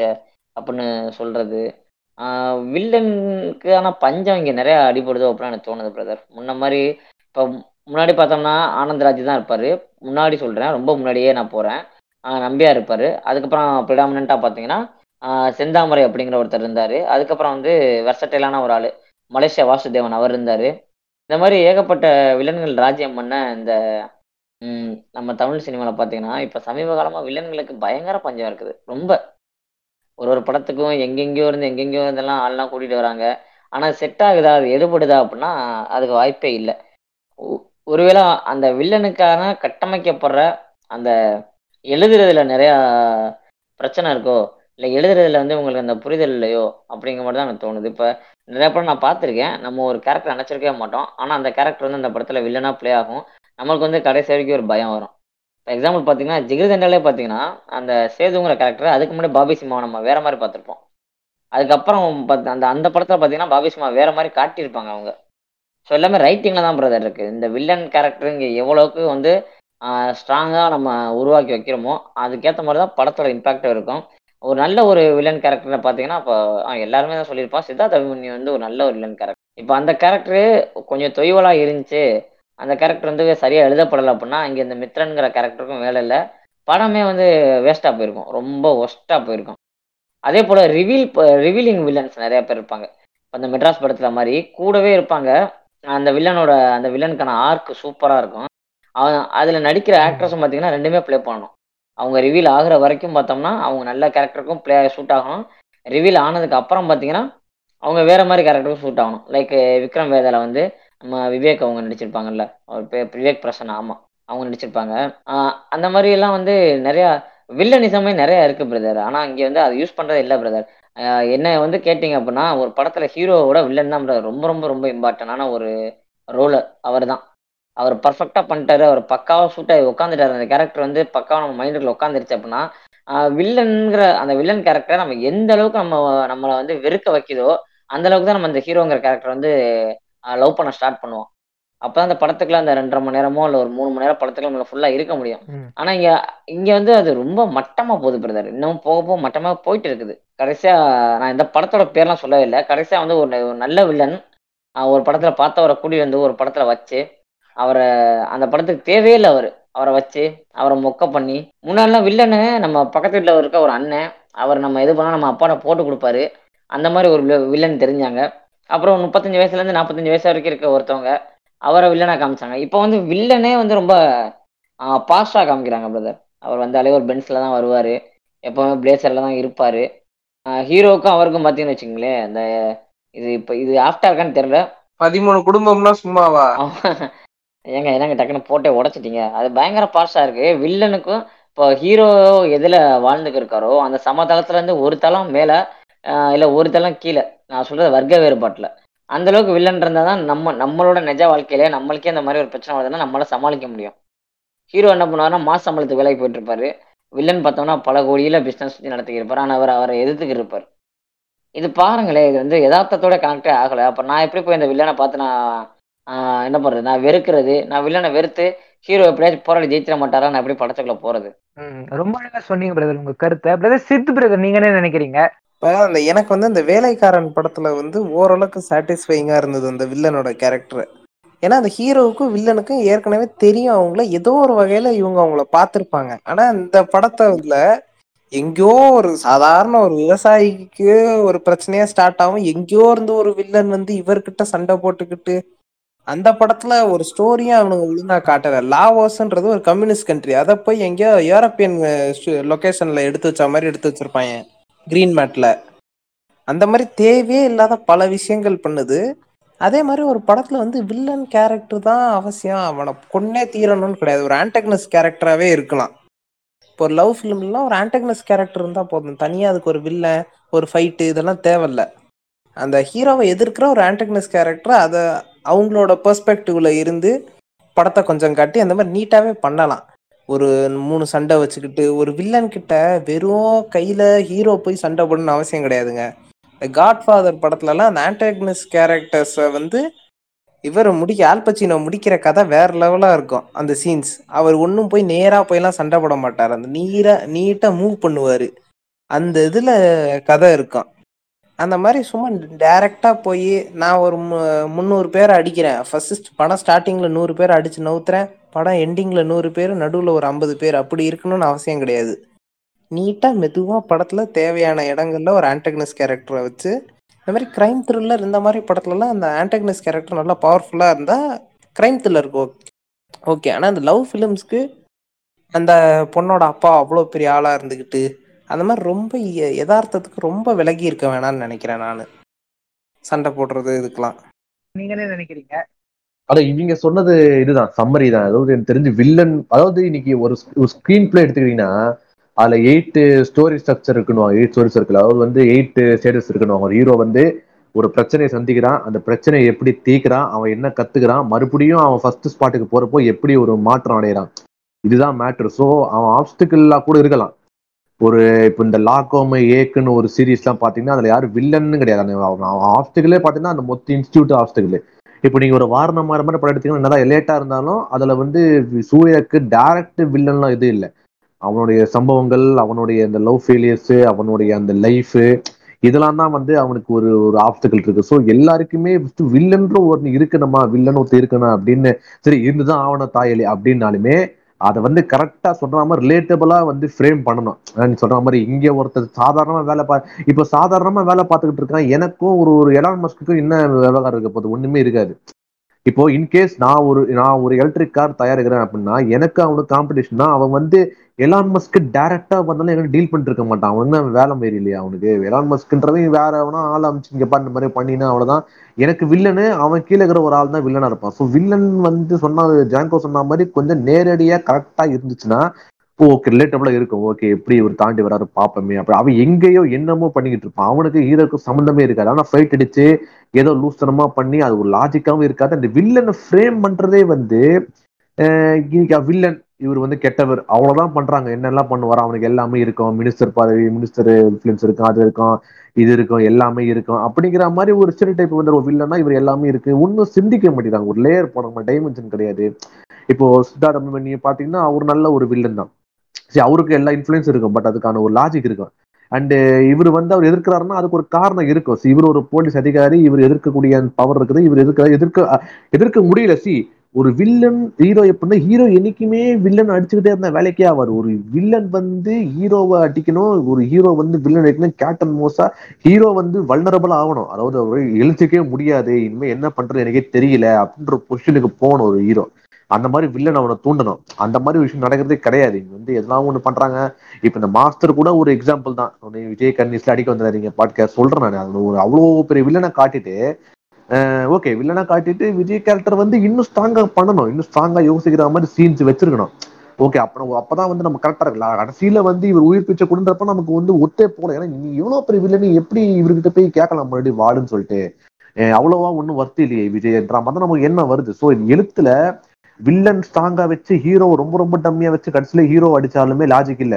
அது வில்லனர் எங்கேயோ தூக்கிட்டு போய் நிப்பாட்டி வச்சுட்டு சம்மந்தமே இல்லாம ஹீரோவை போட்டு இவங்க ஓகே அப்ப எல்லாருக்குமே ரிலேட்டபிளா இருக்கணும் ஒரு ஹீரோ மிடில் கிளாஸ் வில்லன் வந்து எங்கேயாவது ஒரு பெரிய பிசினஸ் மேனா அவங்க அது அவ்வளவுதான். அதுக்கு ரெண்டு பேருக்கு ஏதாவது ஒன்னு லிங்க் தேவையில்லாம அடிச்சு விட்டு அவங்க சண்டை போடுற மாதிரி சம்திங் பண்றாங்க அவ்வளவுதான்.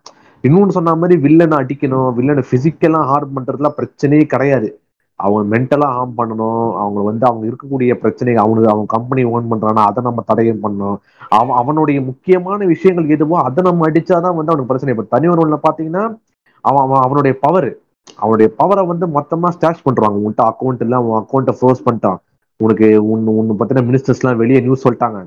ஸோ இதுதானே நீ அங்க அவன் நான் வந்து அவன் சித்தாரவன் அன்னைக்கு அடிச்சுனா கூட அவன் அவன் பதிலா அந்த இடத்துல இன்னொரு இன்ஃபர்மேஷன் வந்து ஃபில் பண்ண போறான். பட் இன்ஃபர்மேஷன் தான் ஸோ எதை அடிக்கணும்? ஒரு வில்லன் கிட்ட எது பவர் ஸோ அந்த பவரை நம்ம அவங்க கிட்ட இருந்து வந்து கிராஸ் பண்ணிக்கணும். அதுதான் வந்து வில்லன்சன் நம்ம எல்லாருக்குமே நம்ம கிட்ட எது வீக்னஸோ நம்மளுடைய முக்கியத்துவம் எதுவோ அதை நம்ம கிட்ட படிச்சுட்டு போனா நமக்கு எவ்வளவு சோகமா இருக்கு? அதுதான் வந்து ஸ்கிரிப்ட்ல எழுதணும். ஸோ அந்த மாதிரி வில்லன் வந்து ரொம்ப முக்கியம். அப்பதான் ஹீரோக்கும் இன்ட்ரெஸ்டிங்கா செய்ய முடியும்.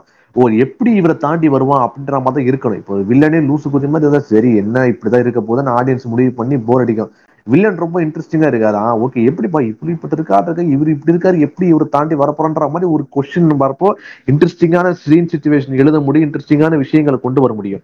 அண்ட் இன்னொன்னு வில்லன் இருந்தே ஆகணும் அவசியமே இல்லை. ஒரு சுச்சுவேஷன் கூட வில்லனா இருக்கலாம். ஒரு ஆக்டருக்கு இது வந்து இது இதை தாண்டி வரான் இது எப்படி போக போறான் ஒரு எக்ஸாம் பாஸ் பண்ணணும் இல்ல வாழ்க்கையில அடுத்த கட்டத்துக்கு போகணும் எல்லாம் வந்து இங்க ஒரு எனக்கு கடன் பிரச்சனை ஆயிடுச்சு எங்க வீட்டுல வந்து இங்க ஒரு ஒரு என்ன சொல்றது ஒரு ஒரு வீட்டை காலி பண்ணாலும் வந்து எப்படி சமாளிக்க போவான் இதெல்லாம் இப்ப நமக்கே டெய்லி லைஃப்ல இருக்குல்ல நம்ம கரியர்ல எப்படி ஃபியூச்சரா இருப்போம் பண்ண போறோம்.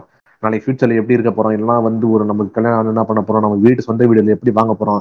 நம்ம வீட்டுல கடன் பிரச்சனை இருக்கு. அப்புறம் வந்து செலவுக்கு ஒன்றும் பண்ண முடியல. இது இது இது எல்லாமே நமக்கு ஆண்டகனிஸ்ட் தான் நம்ம லைஃப்ல ஸோ அதிலே கூட கூட்டு போனாங்க அதெல்லாம் பண்ண மாட்டாங்க. ஒரு வில்லன் இருந்தே அவனும் அடிக்கணும் போட்டு. இப்படிதான் இருக்குது. ஸோ அந்த வில்லன் ரைட்டிங்ன்றது வந்து இன்னைக்கு வில்லன் ரைட்டிங் நல்லா இருந்தா ஹீரோ டம்மி பண்றாங்க. கடைசியில ஹீரோ அடிக்கிற மாதிரி தான் நமக்கு வந்து ஏத்துக்க முடியல. சுத்தமா வந்து ஒட்ட முடியல. இன்னைக்கு அப்படிதான் இருக்கு. இன்னைக்கு தானே வில்லன் கரெக்டா எழுதுறாங்க. பட் ஹீரோ வந்து எழுதுறது ஆமா. இதுதான் என்னுடைய கருத்து. சூப்பர் ஹீரோவையும் மிஸ் அண்டர்ஸ்டாண்டிங்குமே ஒரு கதையா இது கொண்டு போகலாம் ஆண்டகனிஸ்ட் கேரக்டர் சூப்பர் ஹீரோவும் மிஸ் அண்டர்ஸ்டாண்டிங்கும் ஒரு லவ் ஃபிலிம்க்கு தேவையான போதுமான வில்லன் தான் எனக்கு தெரிஞ்சு. அது மட்டும் இல்லாம நீங்க கரெக்டா சொன்னீங்க. இந்த தனி ஒருவன் படத்துல ஃபர்ஸ்ட் சித்தார்த்த அபிமன்யு இவன் தான் பிரச்சனைன்னு அது இது பண்ண மாட்டான். அவன் கீழே அவனுக்கு கீழே உள்ள ரேஞ்ச்ல ஒரு ஒருத்தனா பார்ப்பான். இந்த இந்த பிரச்சனை இதெல்லாம் காஸ் பண்ணுதுன்ட்டு கடைசியில பார்த்தா அது அவனை அங்க கொண்டு போய் நிக்கும் எடுத்த உடனே பதிமூணு குடும்பத்தை அட்டாக் பண்ண போல. கிடையாது. அந்த படத்துல. அப்படிப்பட்ட படம் நடிச்ச ஜெயம் ரவி கடைசியில பூமியை நடிச்சிட்டாருன்றதான் எனக்கு வருத்தம். ஆமா ஆமா இல்ல நீங்க தனி ஒருவன்ல பார்த்தனா நான் சொன்ன மாதிரி தனி ஒருவன்ல என்னைக்குமே அரவிந்த் சாமியும் அந்த ஜெயம் ரவியும் அடிச்சுக்கவே மாட்டாங்க. என்னைக்குமே ஜெயம் ரவி அரவிந்த் சாமி என்ன பண்ணா ஜெயம் ரவியோட ஸ்ட்ரென்த் என்ன? அவனை அதான் அவன் வந்து படிச்சிருவான் அப்புறம் ஜெயம் ரவி என்ன பண்ணுவான்? அரவிந்த் சாமி ஸ்ட்ரென்த் அவங்ககிட்ட இருக்கிற டேட்டா அவங்ககிட்ட இன்ஃபர்மேஷன் அவங்ககிட்ட இருக்கிற விஷயங்கள் அந்த பவர் அந்த மணி அதையெல்லாம் பறிச்சிருவான். அந்த நம்பிக்கை அதெல்லாம் பறிச்சிருவான். ஸோ அது அது போச்சுன்னா ஒண்ணும் இல்லையா? ஒரு மனுஷனாவே விழுந்துருவானே? அடிச்சு என்ன பிரயோஜனம்? அதுக்கப்புறம் அவனை பிசிக்கலா அடிச்சு ஒன்றும் பிரயோஜனமே கிடையாது. அது வேஸ்ட் இதுதான் வந்து ஒரு வில்லன் கிட்ட இருந்து நம்ம எடுக்கணும். அப்பதான் கரெக்டா ஸ்கிரிப்ட் போகும். இதுதான் என்னுடைய தனிப்பட்ட கருத்து பிரதர் ஏதோ ஒரு எந்த ஒரு விஷயத்த நம்ம பெருசா நினைக்கிறோமோ அதை இழந்துட்டாலே அவனை அட்டாக் பண்ணதாதான் அர்த்தம். அந்த மாதிரி வந்து அவனை போய் பிசிக்கலா கொல்றதை விட அவன் எதை பெருசா நினைக்கிறானோ அதை இழந்துட்டாலே போதும். இப்ப தமிழ்ல அடுத்து ஜாங்கோ தமிழ் புலவர் அவரா சொல்லுவாரு. இந்த இது கண்ணகி கதையில வந்து நீதி செத்ததுக்கு அப்புறம் அவன் செத்துருவான் அந்த அரசன். அவனுக்கு நீதி தான் பெருசு அவனை பொறுத்தவரை. அந்த நீதி செத்தோடனே அவன் செத்துருவான். அந்த மாதிரி இவனுக்கு அவனோட சித்தார்த் அபிமன்யுக்கும் அவனோட பவர் அண்ட் அவனோட இன்ஃபுளுன்ஸ் அவனோட மணி அது இல்லைன்னா அவன் இல்ல. அதை நீட்டா ப்ளே பண்ணிருப்பாரு. இல்ல இல்ல பொதுவா வில்லன்ஸ் அப்படின்னு எடுத்துட்டீங்கன்னு வச்சுக்கோங்களேன். விவசாயி இதேதான் வந்துருந்துச்சு. விவசாயி வரும்போது ஒரு ஒரு மிகப்பெரிய ஒரு கார்பரேட் கம்பெனி இப்ப நீங்க கத்தி படத்துல அந்த வில்லனுக்கு வைப்பாங்க பாத்தீங்களா? ஒரு பெரிய பில்டிங் அது எங்கேயோ ஒரு அமெரிக்கால ஷூட் பண்ணது. ஆனா விஜய் அவர்களை வந்து வில்லன் கூப்பிட்டு அனுப்பும் போது அவர் அப்படியே தமிழ்நாட்டுல ஏதோ ஒரு இடம் மாதிரி காமிப்பாங்க. நம்ம மக்களும் வந்து நம்பிடுவாங்க. அப்புறம் இந்த ஆக்ஷன் படம்லாம் வரும்பொழுது கண்டிப்பா வந்து ஒரு மினிஸ்டரோ இல்ல வந்து ஏதாவது ஒரு அரசியல இருக்க ஒரு அதிகாரியா இருப்பாரு. அண்ட் அவங்க பையன் வந்து ஒரு கிரைமோ இல்ல ரேப்போ பண்ணிடுவான். அதை வந்து ஆக்ஷனா இவர் போலீஸா இருந்து கண்டுபிடிப்பாரு. இந்த மாதிரி ஒண்ணு வரும். அதே மாதிரி ஹாரர் படம் எடுத்துட்டீங்கன்னா பேய் தான் வந்து வில்லன் ஸோ இந்த மாதிரி போயிட்டு தான் இருக்கு. ஸோ இந்த மாதிரி ஒரு ஒரு தழுவிய படங்கள் தான் வந்து இன்னைக்குமே வந்துட்டு இருக்குன்னு நான் சொல்லுவேன். ஏன்னா அவர் ஓப்பனிங் ஷாட் வில்லனுக்கெல்லாம் ஓப்பனிங் ஷாட் வைக்கும்போது அது ரொம்ப பயங்கரமா வந்து பார்க்கப்படுது. நிறைய அசிஸ்டன்ட் டாக்ஸ் என்னோட ஃப்ரெண்டு இருக்காங்க அவங்க சொன்னாங்க நீ ஓப்பனிங் ஷாட் அப்படின்றது வில்லனுக்கு நீ தரமா கொடுத்துட்ட அப்படின்னா அந்த ஒரு விஷயம் தான் படம் ஃபுல்லா வந்து வரும் அப்படின்னு சொன்னாங்க. அதனாலதான் ஓப்பனிங் ஷாட்ல வந்து பயங்கரமா ஒரு சவுண்டை போட்டு அண்ட் வில்லன் அந்த நேரத்துல யாரையோ ஒருத்தர் கொலை பண்ணின்னுலாம் இருப்பாரு. ஸோ இப்போ ஒரு வில்லன் அப்படின்றவர் வந்து பாத்தீங்கன்னா எந்த கிரைமோ இல்ல என்ன வேணாலும் அசால்ட்டா வந்து பண்ணுவாரு. போலீஸ் வந்து எதுவுமே கேட்க மாட்டாங்க. ஏன்னா அவருக்கு ஏதோ லஞ்சம் கொடுத்துருவாரு இல்ல அவங்களே மிரட்டி வைப்பாரு. இந்த மாதிரி விஷயமும் வந்துட்டு தான் இருக்கு. Ninety percent of the villains கூலிப்படை வந்து வெடி வச்சுட்டு தான் வந்து இருக்காங்க. இனிமேல் சொல்ல போனா இந்த சைக்கோ அப்புறம் இந்த கிரைம் த்ரில்லர்லாம் வந்து அவன் என்னதான் ஒரு மிகப்பெரிய ஒரு சைக்கோ த்ரில்லரோ அந்த குற்றங்கள்லாம் வந்து ரொம்ப பார்த்து பார்த்து பண்ணாலுமே அந்த கடைசி இதுல வந்து ஏதோ ஒரு தடத்தை வந்து விட்டுட்டு போயிடுவான் அவன். நீங்க தரம் படம் அந்த அருண் விஜய் அவர்கள் ரொம்ப தரமான படம். ஆனா அதுல ஒரு ஃபிங்கர் பிரிண்ட்டை வந்து விட்டு போயிடுவான். அண்ட் இமேக்கா நொடிகள்ல படம் அந்த வில்லன் அப்படியே மிகப்பெரிய பேசப்பட்டாரு. ஆனா கடைசியில அதர்வாக்கிட்ட வந்து ஏதோ ஒரு சின்னதுல மாட்டிக்கப்படுறாரு. அது ஏன் மாட்டுறாரு அப்படின்னா அந்த கேரக்டர் பொறுத்த வரைக்கும் ஒரு மாட்ட மாட்டாருந்தான். ஆனா டேரக்டருக்கு எப்படி முடிக்கணும் படத்தை? அந்த வில்லன் மாட்டிக்கிற மாதிரி முடிக்கணும்னு சொல்லிட்டு அவ்வளோ பயங்கரமா ஒரு இன்ட்ரோ அவ்வளோ பெரிய பயங்கரமான சீன்ஸ் எல்லாம் கொடுத்து கடைசியில ஒரு சின்ன விஷயத்துல மாட்டி விட்டுறாருன்றது தான் ரொம்ப வருத்தத்துக்குரிய ஒரு விஷயமா வில்லன்ஸுக்கு பார்க்கப்படுது. அண்ட் அவர் சொன்னாரு ஸோ வில்லன்ஸும் வந்து ஹீரோவை டாமினேட் பண்ணணும் அப்படின்னு சொன்னாரு. இப்போ நீங்க விக்ரம் வேதா படம் அது வந்து அவ்வளோ நல்லா பேசப்பட்டுச்சு அப்படின்னா ஹீரோக்கு ஈக்குவலா வந்து ஒரு வில்லன் இருக்காங்க. இப்படின்றத பேஸ் பண்ணி தான் அந்த கதை வந்து எடுக்கப்பட்டுச்சு. அதோடைய வெற்றிக்கு பிறகும் இதுதான் வந்து இந்த ஒரு விஷயம் தான் சொன்னாங்க. ஸோ கமல் அவர்களும் வந்து பாராட்டினார். விஜய் சேதுபதி அவர்களும் அந்த ஒரு ரோல் வந்து பண்ணதுக்கு. அண்டு இந்த பிரகாஷ் ராஜ் அவர்கள் நாசர் அவர்கள் டேனியல் பாலாஜி இவங்கெல்லாம் பிகஸ்ட் வில்லன்ஸா வந்து பார்க்கப்படுறாங்க. ஸோ பிரகாஷ் ராஜுமே இனிமே பார்க்கப்படுறாரு. அந்த மகேஷ் பாபு அவர்களுடைய ஒரு படம் வந்து பார்த்தேன். சரியிலும் நீக்கவருன்னு சொல்லிட்டு தமிழ்ல வந்து ஏதோ ஒரு ஒரு படம். அந்த படத்துல வந்து ஒரு மினிஸ்டரா வந்து பிரகாஷ் ராஜ் வந்து இருப்பாரு. உன்னை நான் நல்ல மனுஷனா மாத்துறேன்னு சொல்லிட்டு மகேஷ் பாபு மிலிட்ரியில ஒர்க் பண்ணுவாரு. பிரகாஷ் ராஜ் போய் மிலிட்ரியில சேர்த்துருவாரு ஐம்பது வயசுல. அவர் அங்க மிலிட்ரியெல்லாம் சேர்ந்து நல்லா நேர்மையான மனுஷனா மாறி இங்க அவரு ஒரு கூமுட்ட அரசியல்வாதியா இருந்து நேர்மையான மனுஷனா ஒரு அரசியல்வாதியா மாறிடுவார். இந்த மாதிரி சில விஷயங்கள்லாம் வந்து நடக்காத சில விஷயங்கள்லாம் வந்து வருது அப்படின்றது தான் வந்து ஒரு வருத்தத்துக்குரிய ஒரு விஷயம். ஜாங்கோ பிரதர் நீங்க எதுவும் சொல்ல வந்தீங்களே? சொல்லுங்க. இல்லைங்க இப்போ வில்லன் இவ்வளோ ஸ்ட்ராங்கா இருப்பாரு அந்த வில்லனை ஸ்ட்ராங்கா கட்டாம ஹீரோ என்ன பண்ணாங்கன்னா லிட்டரலாங்க அந்த மாவீரன்கிற படத்துல அவர் வம்சத்துல பிறந்தால நூறு பேர் அடிப்பாரு. அப்புறம் நூறு பேர் அடிக்கிறதையும் காட்டிக்கிருப்பாங்க. அது எங்கேயா எங்கேயாச்சும் நடக்குமா சொல்லுங்க. நம்ம வந்து ஒரு ரெண்டு பேரை அதை வந்து அடிக்க விட முடியாதுங்க. நம்மளுக்கு சாதாரணமாக தற்காப்பு எதுவுமே தெரியலன்னா ஒரு ரெண்டு பேரை சமாளிக்கலாம். சமாளித்தாலும் ஒரு அளவுக்கு மேலே போட்டு நம்மளை சாத்த ஆரம்பிச்சிருவாங்க. அதான் உண்மை அதான் நிதர்சனம். நூறு பேர் அவர் அடிக்கிறாராம் எனக்கு படங்கள்ல இன்னொன்று இந்த வில்லனு காமிக்கிறதும் சரி. என்ன புரியலன்னா ஒரு சமயத்துல வந்து ஹீரோ வந்து பக்கா ஸ்மார்ட்டா இருப்பாரு. எந்த வகையிலையும் வந்து இங்க வந்து சிகரெட்டையோ ட்ரிங்க்ஸையோ நாங்கள் ஆதரவும் பண்ணலை. அது அவங்க பர்சனல் சாய்ஸ் பட் பண்ணாமல் இருக்க நல்லதுதான். ஆஹ் சொல்றேன். என்ன சொல்றேன் அப்படின்னா வில்லன் வந்து அப்போ பார்த்தோம்னா அவர் ஸ்மோக் பண்ணாரு அவர் ட்ரிங்க் பண்ணாரு எப்பவும் ஒரு மாதிரி ட்ரௌசியாவே இருப்பாரு. ஜாலியா இருப்பார் ஆன் டு கோ அந்த மாதிரி ஜாலியா இருப்பார் மனுஷன். ஆனா ஹீரோ வந்து ரொம்ப பொறுப்பான ஒரு மனுஷனா இருப்பாரு. குடும்பத்தை கவனிச்சுக்கிட்டு குடும்பத்துக்காக போராடுவாரு. அப்படி இப்படின்னு காமிச்சுக்கிட்டு இருப்பாங்க. பட் நாட்கள் நகர நகர இப்ப எப்படி உல்ட்டா ஆயிடுச்சுன்னு பாத்தீங்கன்னா வில்லன் வந்து பக்கா நீட்டா வராருங்க. நீட்டா மீன்ஸ் நான் ட்ரெஸ்ஸிங் அட்டையர் அதில் சொல்லல. அவர் ஒரு சீன்ல பார்த்தோம்னா மோஸ்ட்லி அவர் ட்ரிங்க் பண்ற மாதிரியோ ஸ்மோக் பண்ற மாதிரியோ அதெல்லாம் ஓரளவு அவாய்ட் பண்ணிட்டாங்க. இன் ஆப்போசிட் டைரக்ஷன்ல பார்த்தோம்னா இது எல்லாமே இப்போ ஹீரோ பண்ணிக்கிருக்காரு அது எதுக்குன்னே எனக்கு புரியல.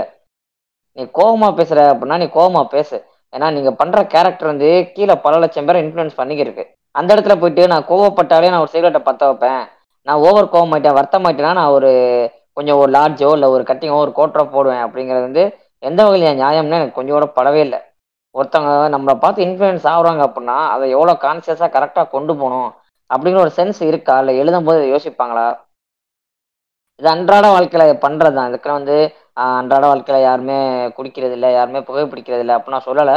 பட் உங்களால் அந்த பழக்கம் இல்லாதவங்களும் இன்ஃப்ளூயன்ஸ் ஆயிடக்கூடாது அப்படிங்கிறதுல கொஞ்சம் கான்சியஸாக இருந்து அந்த கேரக்டர்ஸை பில்டு பண்ணீங்கன்னா கொஞ்சம் நல்லா இருக்கும் அதே மாதிரி சின்ன வயசுலலாம் அந்த பாபா சூட்னு ஒன்று அதுதான் போடுவேன். அதோட ட்ரெஸ்ஸோட ஒரிஜினல் பேர் கூட எனக்கு தெரியாது. பாபா சூட்டு அதுக்கப்புறம் இந்த விஜய் ஸ்டைல்ல சட்டைக்கு மேல சட்டை டிஷர்ட்டுக்கு மேல சட்டை அடியில் ஒரு ஜீன்ஸ் பேண்ட்டு இப்படிதான் நான் என்னோட பதிமூணு வயசு வரைக்கும் இருந்தேன். அதுக்கப்புறமா வீட்டில் வெறும் சட்டை பேண்ட் தான் போடணும்னு சொன்னதுக்கு அப்புறமா தான் கொஞ்சம் கொஞ்சமா மாறிச்சு. அதுக்கு முன்னாடி வர நான் இப்படி தான் இருந்தேன். அது அந்த அளவுக்கு என்னை இன்ஃப்ளூயன்ஸ் பண்ணுச்சு. எங்கேயாவது ஒரு சிகரெட் கிடைச்சிடாதான்ட்டு தெரிஞ்ச நாட்கள் உண்டு. சின்ன வயசா இருக்கப்ப ஏன்னா நம்ம ஹீரோ பண்றாருன்ட்டு. இல்ல இல்ல அவ்வளவுதான் சொல்லி முடிச்சிட்டேன். அப்படி தெரியாத நாட்களே இருந்தது கிடையாது. ஆமா ஆமா. அந்த இன்ஃப்ளூயன்ஸ் வந்து சில்ட்ரன்ஸ் மேல வந்து ரொம்ப ஆஹ், படம் வந்து அதிகமாவே பண்ணுதுன்னு நான் சொல்லுவேன். ஏன்னா நானே கூட இந்த சம்மர் வெக்கேஷன்லாம் முடிச்சுட்டு கிளாஸ் ரூம்ல போகும்போது அப்படியே ஒரு மாஸ் பிஜிஎம்லாம் வர மாதிரி நானே இமேஜின் பண்ணி நடந்து போவேன். பட் என் ஃப்ரெண்டு கூட டேய் என்னடா ஸ்லோ மோஷன்ல நடந்து வர? சீக்கிரம் வாடா மேம் வந்துட்டாங்கடா அப்படின்வான் அந்த மாதிரி ஒரு விஷயம்லாம் நிறைய பேருக்கு எக்ஸ்பீரியன்ஸ் இருந்துட்டு தான் இருக்கு. அது ஆமா. பட் வில்லன்ஸ் பெர்ஸ்பெக்டிவ்ல இருந்து நீங்க பார்க்கும்போது சில கதைகள்ல வந்து ரொம்ப நேர்மையா இருக்கிற மாதிரி வந்து இருக்கும். இப்போ நீங்க வேட்டையாடு விளையாடு எடுத்துட்டீங்கன்னு வச்சுக்கோங்களேன் அந்த படத்துல அவருக்கு ஒரு ஒரு துர்ச்சம்பவம் வந்து நடந்திருக்கும். டேனியல் பாலாஜி அவர்களுக்கு. அதனால ஒரு கொலை பண்ண வந்து ஸ்டார்ட் பண்ணுவார். ஒருத்தர் வந்து கொலை பண்ணிடுவாரு. அண்ட் அதுக்கப்புறம் அது தொடர்ந்து அதுக்கப்புறம் கொலை பண்ணுவாரு. அது தப்பான விஷயம் தான் ஸோ அந்த மாதிரி வில்லன்ஸினுடைய பெர்ஸ்பெக்டிவ்ல இருந்தும் நம்ம பார்க்கணும். அப்படின்றத வந்து நான் நினைக்கிறேன். நீங்க விக்ரமேதா படத்துல விஜய் சேதுபதியுடைய பெர்ஸ்பெக்டிவ்ல வந்து பார்க்கும்போது அவர் செஞ்சது சரியோ அப்படின்ற ஒரு விஷயம் இருக்கும். அண்ட் நாயகன் படத்துல கமல்ஹாசன் அவர்கள் செஞ்சது கரெக்டோ ஏன்னா நாயகன் படத்துல கமல்ஹாசன் அவர்கள் உதவி தேடி வரும்பொழுது அவங்களுக்கு உதவி செய்வாரு. ஆனா கொஞ்சம் அவர் வந்து போலீஸ் செய்யாததை இவர் அடிச்சுலாம் செய்வார். ஒரு ரவுடிசம் மாதிரி நல்ல விஷயம் பண்ணுவாரு. அது வந்து அவர் பெர்ஸ்பெக்டிவ்ல இருந்து நம்ம அன்னைக்கு நல்லதா பார்த்தோம். ஆனா காலங்காலமா வரும்பொழுது வில்லன்ஸுடைய பெர்ஸ்பெக்டிவே நம்ம பார்க்க மறந்துட்டோம் அப்படின்னு தான் வந்து நானுமே வந்து நினைக்கிறேன். பட் எனிவே பிரதர் அடுத்த இது வந்து பாத்தீங்கன்னா ஹீரோயின்ஸ் இன் தமிழ் சினிமா. ஹீரோயினுடைய ரோல் அண்ட் நிறைய பேர் படம் பார்க்கறது போகுது அப்படின்றது ரெண்டு பேரை தான் வந்து கேட்பாங்க. ஹீரோ யாரு? ஹீரோயின் யாருன்னு. தான் வில்லன் கூட கேட்க மாட்டாங்க. அண்ட் ஹீரோ சும்மாரா இருந்தா கூட ஹீரோயின் டாப்பா இருந்தா வந்து அந்த படத்துக்கு வந்து போவாங்க. ஸோ அப்படியாப்பட்ட அந்த ஹீரோயினுடைய ரோலை பத்தி நீங்க என்ன நினைக்கிறீங்க ஜாங்கோ அவர்களே? இப்போ நம்ம தமிழ் சினிமால இப்ப சமீபத்துல பார்த்தோம்னு வச்சுங்களேன் ஹீரோயின்ஸ் எப்படி யூஸ் பண்றாங்கன்னா ஒரு ஃபேன் சர்வீஸ் மெட்டீரியலாகவும் இல்லை ஒரு செக்பாம் மெட்டீரியலாகவும் இந்த இந்த மாதிரி தான் அப்ஜெக்டிஃபிகேஷன் பண்ண தான் பெரும்பாலும் யூஸ் பண்ணுறாங்க அதில் இன்னும் கூத்து பார்த்தீங்கன்னா நானும் செத் பிரதரும் ஒரு வாட்டி பேசும்போது ஒரு தியரி ஒன்று கண்டுபிடிச்சிருக்கோம். அது என்னென்னு பார்த்தீங்கன்னா எயிட் சீன் தியரி அவங்களுக்கு பார்த்தீங்கன்னா மொத்தமாகவே ஒரு எட்டுலேருந்து பத்து சீன் தாங்க படத்தில் இருக்கும். ஒன்று இன்ட்ரோ சீன் இருக்கும். அந்த இன்ட்ரோ சீன்லேயே வந்து ஹீரோ அவரை பார்த்துருவாரு அந்த சீன் ஒன்று வச்சுருவாங்க. ரெண்டாவது வந்து ஹீரோ பின்னாடியே ஸ்டாக் பண்ண தெரிவார். அப்போ வந்து அவங்களுக்கு ஒரு டைலாக் கூட ஒரு சீன் வைப்பாங்க. மூணாவது வந்து அந்த இது லவ் ப்ரப்போஸ் பண்ணி அதை அக்செப்ட் பண்ணாமல் அதுக்கு ஒரு சீன் வைப்பாங்க. நாலாவது வந்து அவங்க லவ் அக்செப்ட் பண்ணிட்டாங்க. அந்த பாட்டுக்கு முன்னாடி அந்த மூட் செட்டிங்கு ப்ரப்போஸ் பண்ணுறது அதில் ஒரு நாலாவது சீன் வைப்பாங்க. அஞ்சாவது சீன் வந்து பாட்டெல்லாம் முடிஞ்சதுக்கப்புறம் அவங்க ரெண்டு பேரும் அந்த ரிலேஷன்ஷிப்பில் இருக்கும்போது அவங்களுக்குள்ள நடக்கிற ஒரு ஊடலோ இல்லை ஒரு சின்ன சண்டையோ அந்த மாதிரி ஒரு சீன் வைப்பாங்க. ஆறாவது சீன் வந்து அவங்களால அவங்க அந்த ஹீரோயினுக்கு வந்து வில்லனாலேயோ இல்லை வந்து அவங்க வீட்டாலேயோ ஒரு பிரச்சனை வரும். அதை வந்து ஹீரோட்ட எடுத்து சொல்லுவாங்க. அந்த மாதிரி ஒரு சீன் வைப்பாங்க. ஏழாவது சீன் வந்து அந்த பிரச்சனை பிரேமா நடந்து அது அது நடக்கும்போது வந்து ஹீரோயின் அந்த பிளேஸ்ல இருப்பாங்க. எக்ஸாம்பிளுக்கு பார்த்தோம் அப்படின்னா நம்ம விவேகம் படத்துல வந்து இந்த அஜித் வந்து போட்டு அஜித் அவர் போட்டு எல்லாத்தையும் அடிச்சுக்கிருப்பாரு அந்த அம்மா பார்த்தா ஓரமாக உட்காந்து பாட்டு பாடிக்கிருக்கும் அந்த மாதிரி ஏழாவது சீன் வைப்பாங்க. எட்டாவது சீன் வந்து எல்லாம் நல்லபடியாக முடிஞ்சுச்சு. ஓகே. ஃபிலிம் பை அப்படின்னு போகிறதுக்கு முன்னாடி அவங்க எல்லாம் ஒன்று சேர்ற மாதிரி ஒரு சீன் வைப்பாங்க. இந்த எட்டு சீனை தவிர்த்து உங்களுக்கு வேறு ஏதாச்சும் சீனுக்கான வாய்ப்பு இப்போதைக்கு இருக்கான்னு நீங்கள் சொல்லுங்கள் இருந்துச்சுன்னா நான் அப்படியே என் கருத்தை பின் வாங்கிக்கிறேன் இந்த மாதிரி தான் வந்து ஹீரோயினை வெறுமனேன்னு ஒரு எட்டு சீனு ஒம்பது சீன் தாங்க. அந்த சீனுக்குள்ளே மொத்தமாக வச்சு முடிச்சு அந்த ஆர்க்கே பார்த்தீங்கன்னா ஹீரோயினுக்குன்னு ஒரு ஆர்க்கே தனியாக இல்லாமல் ஹாசினி ஹஹா ஹாசினி அப்படின்னு. ஏங்க யாருங்க பொண்ணு அப்படி இருக்கா? அப்படி இல்லைன்னே நான் சொல்லலை. ஒருவேளை என் வாழ்க்கையில் நான் அப்படி கடந்து வரல கடந்து வந்த வரலையோ அப்படின்னு எனக்கு தோணுது. அதாங்க யார் அப்படிலாம் என் வாழ்க்கையில் ஒருவேளை நான் அப்படி கடந்து வ- வரலையோ அப்படின்னு எனக்கு தோணுது. எப்படி அப்படிலாம் இருப்பாங்க? ஒரு பொண்ணு அவங்களுக்கு வந்து ஒரு ப- ப- ஒரு பதினெட்டு வயசுக்கு மேலே தான் இருக்காங்க. அவங்கள வந்து ஹீரோ பார்க்குறாரு ஆனால் அவங்களுக்கு வந்து ஏங்க பஸ்ஸில் போர்டு பார்த்தோட ஏற தெரியாது. அது கூட பயம் அப்படின்னா மேபி அவங்களுக்கு வந்து ஃபோபியா இருக்கும் அப்படின்னு தான் நினைக்கிறேன். அவங்க வந்து நல்லா சைக்காரிஸ்ட்டை பார்த்து ட்ரீட்மெண்ட் இருக்கணும் அதை விட்டுட்டு வந்து இந்த மாதிரி ஃபோபியா இருக்கவங்க மனதளவுலேயே வந்து குழந்தையா இருக்கவங்க இவங்களெல்லாம் பார்த்து மெயின் கேரக்டர்ஸாக போடுறது. ஏங்க இவங்களை பொறுத்த வரைக்கும் ஹீரோயினுக்கு வந்து எதுவுமே தெரியக்கூடாதுங்க. ஏபிசிடி கூட தெரியக்கூடாதுங்க. எல்லாமே அவருக்கு வந்து ஹீரோ தாங்க. அவருக்கு ஸ்பூன் ஸ்பீடு வந்து பண்ணிக்கிட்டே இருக்கணும். அதே மாரி சில போல்டான கேரக்டர்லாம் வந்திருக்கு. எக்ஸாம்பிள் பார்த்தீங்கன்னா எனக்கு வந்து இந்த எங்கே எப்போதும் படத்தில் அஞ்சலியோட கேரக்டர் ரொம்ப பிடிக்கும் எனக்கு. நீங்கள் இப்போ நிறைய பேரோட சொல்லலாம் என்னடா நீ என்ன ஹேண்ட் பேக்கில் மேனா? அப்படின்னு சொல்லலாம் அப்படிலாம் இல்லை. அவங்க வந்து பக்காவாக இருப்பாங்க. அவனுக்கு தெரியாததெல்லாம் அவங்க சொல்லிக் கொடுப்பாங்க. ஏன் அந்த மாதிரி ஹீரோயின்ஸ் இருக்கலாமே தப்பு இல்லையே? தெரியாத அவங்க சொல்லிக் கொடுத்தா உனக்கு என்ன என்ன உனக்கு முதல்ல என்ன கிரீடம் இருக்கும் உனக்கு? கிரீடம் கீழே இறங்கும் அப்படிங்கிறதுக்கு. அது என்னன்னு எனக்கு புரியல. நீங்கள் வந்து ஒன்று அவங்கள லூஸாக காமிக்கிறது இல்லை உங்களுக்கு எதுவுமே தெரியாது அப்படின்னு காமிக்கிறது. அவங்களுக்கு உலகமே தெரியாதுங்க. இவங்கள உங்களோட கான்செப்டே அதாங்க. அப்படி அதிகபட்சம் இந்த எட்டு சீனை தாண்டி ஒரு சீன் வைக்கிறான்னு வச்சுக்கோங்களேன் அது வந்து கொஞ்சம் இன்டிமேட்டான ஒரு சீனை தூக்கி வைக்கிறது. அவங்க லேட்டாக இன்டிமேட்டாக இருக்காங்க பாருங்க அப்படிங்கிற மாதிரி ஒரு சீன் வைக்கிறது. ஏன்னே எனக்கு புரியலங்க. பேசிக்காக இவங்க இவங்க எழுதுகிற ஸ்கிரிப்டுக்கு ஹீரோயின்கிற ஒரு கேரக்டர் தேவையே இல்லைங்க. பட் இவங்க பண்ணுறது எல்லாமே ஃபேன் சர்வீஸ் தாங்க பண்ணிக்கிருக்காங்க. இருப்பா ஒரு ரெண்டு பாட்டு நான் வச்சுருக்கேன். ரெண்டு பாட்டுக்கு வந்து ஒரு காஸ்டியூம்ஸ்லாம் ரெடி பண்ணிட்டேன். ஸோ அதில் நான் உங்களை டிஸ்ப்ளே பண்ணுறேன் நீ பார்த்துக்க நீ பார்த்துட்டு என்ஜாய் பண்ணி. யாருக்கா சமைக்க. இது ஏன்னு தான் எனக்கு புரியல. அவங்க ஹீரோயின் தேவையே இல்லையா? வைக்காதீங்க. பிரச்சனையே இல்லை. கம்முன்னு படம் எடுக்க இப்போ கைதி எல்லாம் ஓடலையாங்க? கைதி எப்படி படம் எப்படி ஒரு நல்ல படம்? அது ஓடலைங்களா? துருவங்கள் பதினாறுனு ஒரு படம் இருக்கு. ஆக்சுவலாக அந்த டேரக்டருக்கு எனக்கு நிறைய பஞ்சாயத்து இருக்குது. அவரை ஒரு நாள் அடிக்க வேண்டியது இருக்கு. பட் அந்த படம் ஓடலைங்களா? அந்த மாதிரி பார்த்தீங்கன்னா இவ்வளோ விஷயம் நடந்துருக்கு இவ்வளோ இது போயிட்டு இருக்குது அந்த நம்ம இவர் கவுண்டமணி ஒரு இது சொல்ல அது மாதிரி தான் இங்கே இவ்வளோ விஷயம் நடந்துருக்கு ஒருத்தங்க எப்படி உட்காந்து மிச்சா சாப்பிட்டுருக்கான் பார் அப்படிங்கிற மாதிரி. சுற்றி அந்த ஹீரோவோட லைஃப்பில் ஒரு பக்கம் ட்ராஜடி போயிட்டு இருக்கும் ஆர்க்கு மேலே ஏறும் இறங்கும். அவர் அப்போ தான் போயிட்டு பத்து வில்லன் இருபது வில்லன் அடிச்சுட்டு அதெல்லாம் ஓலாக்காது தான் அதனால அவர் அடிச்சுட்டே வந்து இருப்பார் இருப்பாரு. இவ்வளவும் நடந்துருக்கும் அந்த அம்மா பார்த்தீங்கன்னா எப்பவும் ஒரு மாதிரி கூலாக இருப்பாங்க. அது ஏன்னே எனக்கு தெரியவே இல்லை. எனக்கு அது புரியலை. தயவு செஞ்சு ஹீரோயின் வந்து அந்த அந்த ஸ்கிரிப்டுக்கு தேவைப்படும் வைக்காதீங்க. ப்ரொடியூசருக்கு ஒரு வேளை சாப்பாடு எதையும் குறைக்காதீங்க. அவர் வீட்டில் எக்ஸ்ட்ரா ரெண்டு முட்டை வாங்கி அவர் சாப்பிடட்டும். நீங்க என்ன நினைக்கிறீங்க? ஏதோ சொல்ல வந்தீங்க. சொல்லுங்க.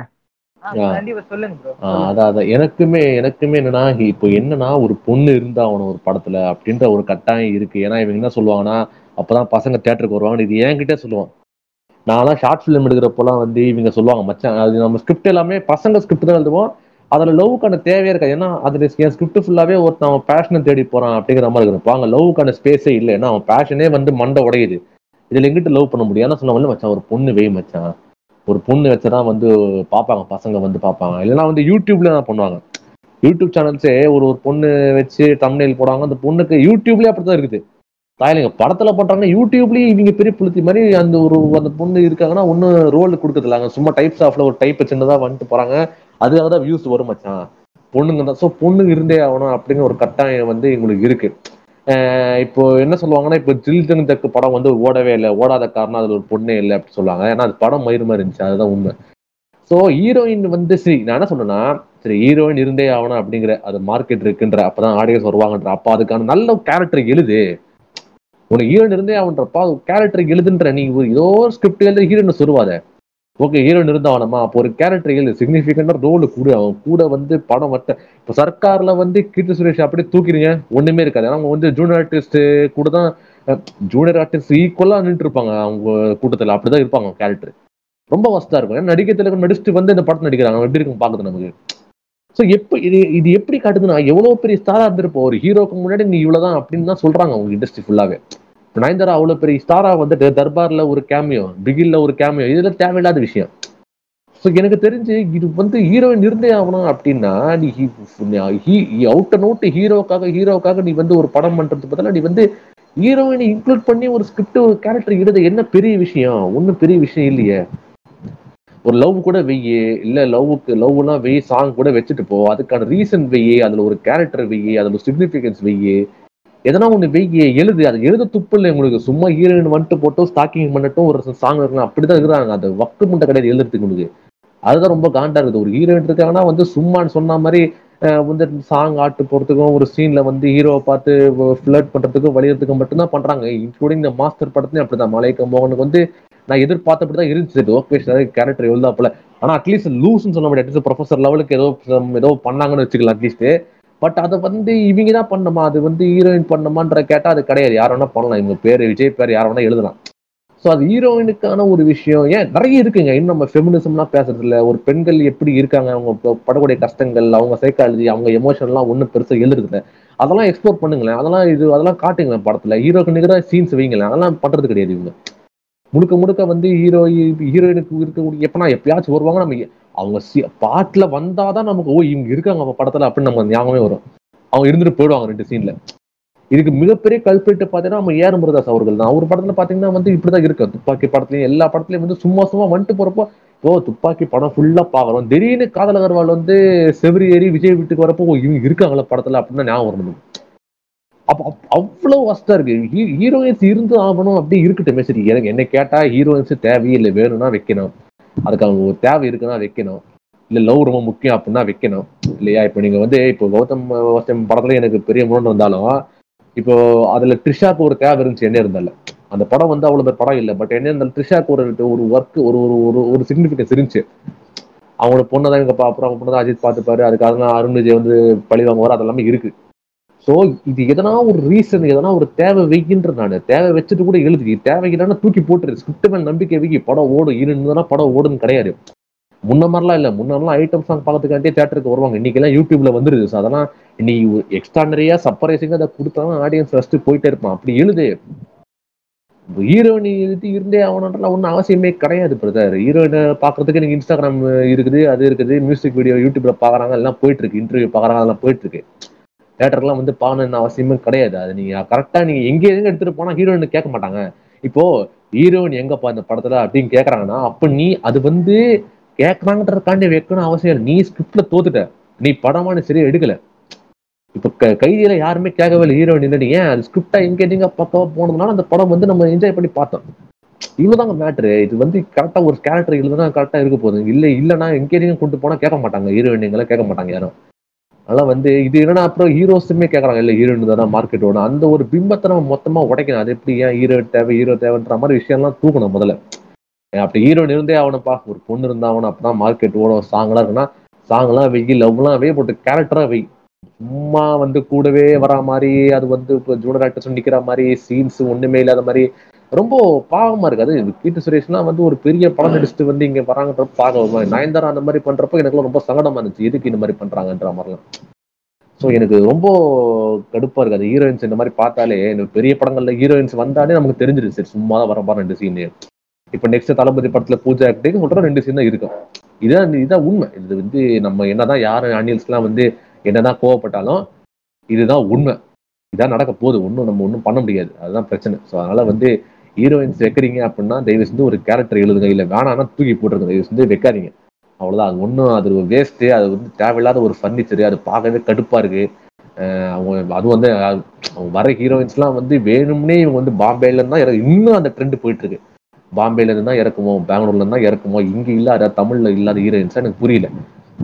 அது கூட மாத்த மாட்டேங்கிறாங்க. ஸோ எனக்கு எதனா சேஞ்ச் பண்ணுங்க. தயவு செஞ்சு இந்த ஹீரோயின்ஸ் வந்து இருக்கணும்னா வந்து இது வெங்க இல்லை தேவைன்னா இவங்க இல்லைன்னா தேவையில்லை. ஏன்னா கண்டிப்பா ஃபீமேல் ரெப்ரசன்டேஷன் நம்ம படங்கள் நிறைய இருக்கணும். அதனால தான் சொல்றேன் ஹீரோயின் இருக்கிறது ஓகே ஃபீமேல் கேரக்டர்ஸ் இருக்கிறது ஓகே பட் அது கரெக்டா எழுதுங்க அது ஃபெமினன் விஷயம் பத்து நிறைய விஷயங்களை பேசுங்க. ராம் மாதிரி நிறைய விஷயங்களை வந்து படிங்க படிச்சு எழுதுங்க. சும்மா வந்து பழைய மாதிரியே பண்ணிட்டு இருந்தோம்னா வேலைக்கே ஆகாது. அது கேவலமா இருக்கு ரொம்ப பிற்போக்கா போயிட்டு இருக்கு ரொம்ப மோசமா போயிட்டு இருக்கு அவ்வளவுதான் சொல்ல முடியும். ரொம்பவே அழகா வந்து சொன்னார். ஸோ ஹீரோயினுடைய போர்ட்ரேஷன் அப்படின்றது தமிழ் சினிமால வந்து எந்த அளவுக்கு இருக்குன்னு சொல்லிட்டு ஸோ நேத்திக்கு வந்து பாத்தீங்கன்னா நான் என்னுடைய ஒரு நண்பர்களை வந்து கேட்டுட்டு இருந்தேன். அவரு மூவில வந்து வேலை செய்யறாரு So, இந்த விஷயத்தை பத்தி என்ன நினைக்கிறீங்க? ஸோ ஒரு பெரிய பெரிய ஹீரோயின்ஸுக்கெல்லாம் சின்ன ரோல்ல பெரிய படங்கள்ல வந்து வாய்ப்பு கிடைக்குது. இதை அவங்க ஏன் தவிர்க்க மாட்டாங்கன்னு கேட்கும்போது முக்காவாசி ப்ரொடியூசருக்காகவும் அதே சமயம் ஒரு பெரிய ஹீரோக்காகவும் அவங்க ஒத்துப்பாங்க. அண்ட் ப்ரொடியூசர் ஏன் இவ்வளவு சின்ன காட்சிகள் அவங்களுக்கு வடிவமைக்கிறாங்க அப்படின்னா அந்த ஸ்டார் கேஸ்டிங் ஸோ இப்போ நயன்தாரா அவர்கள் வந்து பிகில போடுறாங்க அவங்களுக்கு கம்மி சீனா இருந்தாலுமே ப்ரொடியூசருடைய வியூல இருந்து நயன்தாராவுடைய ரசிகர்களை பணமா மாத்தணும். இப்போ நீங்க ஏதோ ஒரு ஆளுக்கு வாய்ப்பு கொடுத்தா அவங்களுக்கு ரசிகர்கள்லாம் இருக்க மாட்டாங்க. ஆனா நயன்தாரா போடும்போது அவங்க ரசிகர்களும் படத்துக்கு வருவாங்கன்றது ஒரு முக்கியமான ஒரு விஷயம். ஸோ இதனாலதான் வந்து இருக்கு. ஸோ இப்போ நீங்கள் விஜய் அவர்கள் சூஸ் பண்ணுற ஸ்கிரிப்ட் எல்லாமே ஆக்ஷன் பேஸ்டாக தான் வந்து இருக்கும் அவர் டேபிளுக்கு போகும்போது கூட அந்த ரொமான்ஸ் சீன்ஸ்லாம் எதுவுமே இருக்காது. வெறும் ஒன்லி ஆக்ஷன் தான். அண்ட் அதுக்கப்புறம் ஏதாவது ஒரு மொழியில சொருவனும் ஏதாவது ஒரு கேரக்டர் வந்து அதில் வைக்கணுமேன்ற ஒரே காரணத்தால அந்த ஒரு லவ் வந்து எடுத்துட்டு வராங்க ஒரு ஹீரோயின் மூலமா. இந்த ஏஆர் முருகதாஸ் படத்துல வந்து பாத்துட்டீங்கன்னா அவருக்கு காமெடி வந்து வைக்கணும்னு ஆசைப்படுவாரு. அண்ட் காமெடி சீனும் ரொமான்ஸ் சீனும் ஒரே ஒரே சீன் தான் இருக்கும்.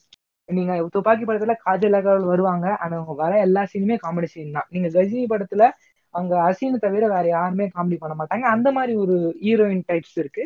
அண்ட் அதை தாண்டி இப்ப நயன்தாரா அவர்கள் ஹீரோயின்ஸுக்கு முக்கிய குத்துற முக்கியம் கொடுக்குற படத்துல வந்து நடிச்சிட்டு இருக்காங்க. அது ரொம்ப வரவேற்பு கொடுக்குற ஒரு விஷயம் தான். அறம் படம் வந்து நல்லா போச்சு.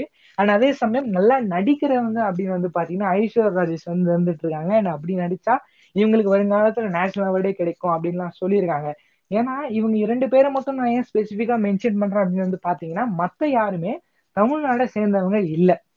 இப்போ நீங்க ஒரு ரகுல் பிரீத் சிங் ஆகட்டும் இல்ல சாய் பல்லவி ஆகட்டும் இல்ல எல்லா ஆக்டர்ஸுமே நீங்க வந்து தமிழ்நாட்டில் தமிழ் படத்துல நடிக்கிற தமிழ் ஆக்டர்ஸ் கிடையாது. தமிழ் படத்துல நடிக்கிற வேற ஏதோ ஒரு மாநிலத்துல இருந்து இருக்கிற ஒரு ஆக்டர்ஸ் தான். அண்ட் அவங்களுக்கும் வந்து ஒரு ஒரு சம்பளமும் வந்து போட்டு கொடுத்து அண்ட் சினிமாவில் வந்து பிரபலமும் பணமும் ஒரு சேர கிடைக்கிற இடம். அது உங்களுக்கு வந்து கிடைக்குது. பட் பேசிக்கா இந்த ஹீரோயின்ஸ் போறதுக்கான முக்கியமான ஒரு காரணம் சித்த அவர்கள் சொன்ன மாதிரி தான் ஸோ ஹீரோயின் இருந்தா தான் மச்சான் கரெக்டா நல்லா இருக்கும். ஒரு பொண்ணு இருந்தா தான் மச்சான் அந்த ஒரு இதுக்காக தான் வந்து இன்னி வரைக்கும் ஹீரோயின்ஸ் இருந்துட்டு இருக்காங்க அப்படின்னு நினைக்கிறேன். அண்ட் கமர்ஷியல் சினிமாவுடைய ஒரு அங்கமாவே அவங்க வந்து மாறிட்டாங்க. ஸோ நீங்க கீர்த்தி சுரேஷ் அவர்கள் அந்த நடிகார் திலகம் ஒரு நேஷனல் அவார்ட் வாங்கிட்டாங்க. ஸோ நான் என்ன நினைக்கிறேன் அப்படின்னா ஒரு காலகட்டத்துல ஒரு மிகப்பெரிய ஹீரோயின் இருப்பாங்க. நான் அவங்கள வச்சுதான் பெரிய பெரிய தலைங்கள்லாம் அவங்க படத்துல போடுவாங்க. இப்ப நீங்க தமன்னா காலம் எடுத்துட்டீங்கன்னா அந்த டூ தௌசண்ட் ஃபைவ்ல இருந்து டூ தௌசண்ட் டென் வரைக்கும் அவங்க பீக்ல இருந்தாங்க. அண்ட் அந்த டைம்ல எல்லா ஹீரோஸோட வந்து நடிச்சிட்டாங்க. அண்ட் அதுக்கு முன்னாடி திருசா இருந்தாங்க. ஸோ தமன்னாக்கு அப்புறம் வந்து இந்த அனுஷ்கா இது போய் போய் இப்ப கீர்த்தி சுரேஷ் வந்து டூ தௌசண்ட் சிக்ஸ்டீன்ல இருந்து டூ தௌசண்ட் எயிட்டீன் வரைக்கும் இருந்தாங்கன்னு நினைக்கிறேன். அவங்க பீக்ல இருந்த போது எல்லா நடிகரும் நடிச்சாங்க. அதுக்கப்புறம் இப்ப ராஷ்மிகா மந்தனாவும் பூஜா ஹெக்டேவும் வந்து இருக்காங்க. இவங்க எல்லா படத்திலும் நடிப்பாங்க. அண்ட் இந்த மாதிரி ஹீரோயின்ஸுக்கு வந்து மாறிட்டே தான் வந்து இருக்கும். ஸோ ஹீரோ அவர்கள் இப்போ இளமையா நடிக்கிற அதர்வால இருந்து வயசான வரைக்கும் நடிக்கிற ரஜினிகாந்த்ல இருந்து அவங்களுடைய ஆக்டிங் கெரியர் போயிட்டே தான் இருக்கும். ஆனா ஹீரோயின்ஸுக்கு அவங்க பீக்ல இருக்கிற காலகட்டத்துல இருந்து ரொம்ப குறுகிய காலம் தான். ஒரு பத்து வருஷம் தான் அவங்களுக்கு இருக்கணும் போது அவங்க எல்லா படத்துலயும் வந்து நடிக்கிறது தான் அப்படின்ற ஒரு கட்டாயத்துல இருக்காங்க. ஏன்னா அப்பதான் சம்பாதிக்க முடியுன்ற ஒரு விஷயத்தால. பட் ஹீரோயின்ஸுடைய ஒரு போர்ட்ரேஷன் மணிரத்னம் படம் அவர்களை வந்து ரொம்ப அழகா வந்து காமிச்சிருப்பாரு. அவருடைய பேசிக்கா அந்த ரொமான்டிக் சினிமால அந்த ஆக்சுவலா ஹீரோயின் தான் ஹீரோ அந்த கதையில முக்கியமான கதாபாத்திரமா ஹீரோயின் வந்து விளங்குவாங்க அப்படின்னு நான் வந்து சொல்லுவேன். அதே மாதிரி கௌதம் வாசுதேவ் மேனன் அவர்கள் ரொம்ப அழகா வந்து இந்த ஃபீமேல் கேரக்டர்ஸை வந்து போர்ட்ரேட் பண்ணுவாரு. நம்மளுடைய மனசுல வந்து அவங்களோட இது வந்து பதியும். அண்ட் இதுதான் வந்து தமிழ் சினிமால இந்த விஷயங்கள்லாம் வந்து பாத்தீங்கன்னா ஒரு முக்கிய அங்கமா வந்து இருந்துட்டு இருக்கு. அண்ட் இதுதான் இப்ப இருக்கிற தமிழ் சினிமால இருக்குது அப்படின்னு சொல்லுவேன். ஒரு நைன்டி பர்சன்டேஜ் அண்ட் இப்போ நீங்க லோகேஷ் கனகராஜ் அவர்கள் கைதி மாதிரி ஒரு சிறப்பான ஒரு படம். ஹீரோயினே இல்லை அப்படின்றவர் கூட விஜய் அவர்கள்னு வரும்போது மாளவிகா மோகன்ன்ற ஒரு தரம் இல்லாத ஒரு கேரக்டர் படத்துல போட்டு சொதப்பினார் அப்படின்னு தான் நான் வந்து சொல்லுவேன். பட் விஜய் ஃபேன்ஸுக்கும் கொஞ்சம் இதுவாக தான் இருக்கும். பட் யதார்த்தத்தை பேசிதான் ஆகணும். ஸோ பேசிட்டேன்.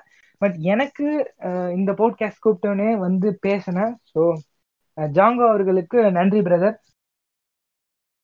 ஆ ரொம்ப நன்றி பிரதர் ரொம்ப நன்றி. படங்களை பற்றி பேசுறதுனாலே நான் கொஞ்சம் எக்ஸைட் ஆயிடுவேன் ஏன்னா நான் நிறைய படம் பார்ப்பேன்.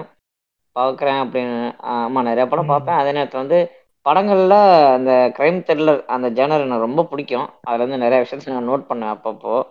ஸோ நமக்கு பிடிச்ச ஒரு விஷயம் அது இன்னும் கொஞ்சம் கரெக்டாக இருந்தால் நல்லா இருக்குமே அப்படின்னு என்னோட சில பாயிண்ட் ஆஃப் வியூஸையும் என்னோட சில சஜஷன்ஸையும் எடுத்து சொல்றதுக்கு உங்க சேனல்ல எனக்கு ஒரு சான்ஸ் கொடுத்ததுக்கு ரொம்ப நன்றி பிரதர் நேர்களே மிக்க நன்றி. உங்களுடைய ஒரு நேரத்தை கொடுத்து இந்த போட்காஸ்ட் மூலியமா கேட்டு முடிச்சதுக்கு அண்ட் மேலும் நிறைய போட்காஸ்ட் கேட்க வந்து என்னுடைய போட்காஸ்ட்டை வந்து ஆதரிங்க. அண்ட் கருப்பர் போட்காஸ்ட் அந்த போட்காஸ்டையும் வந்து போய் கேளுங்க. நம்ம ஜாங்கோ அவர்கள் வந்து வச்சிட்டு இருக்காரு. நன்றி. பாய் அவ்வளவுதான்.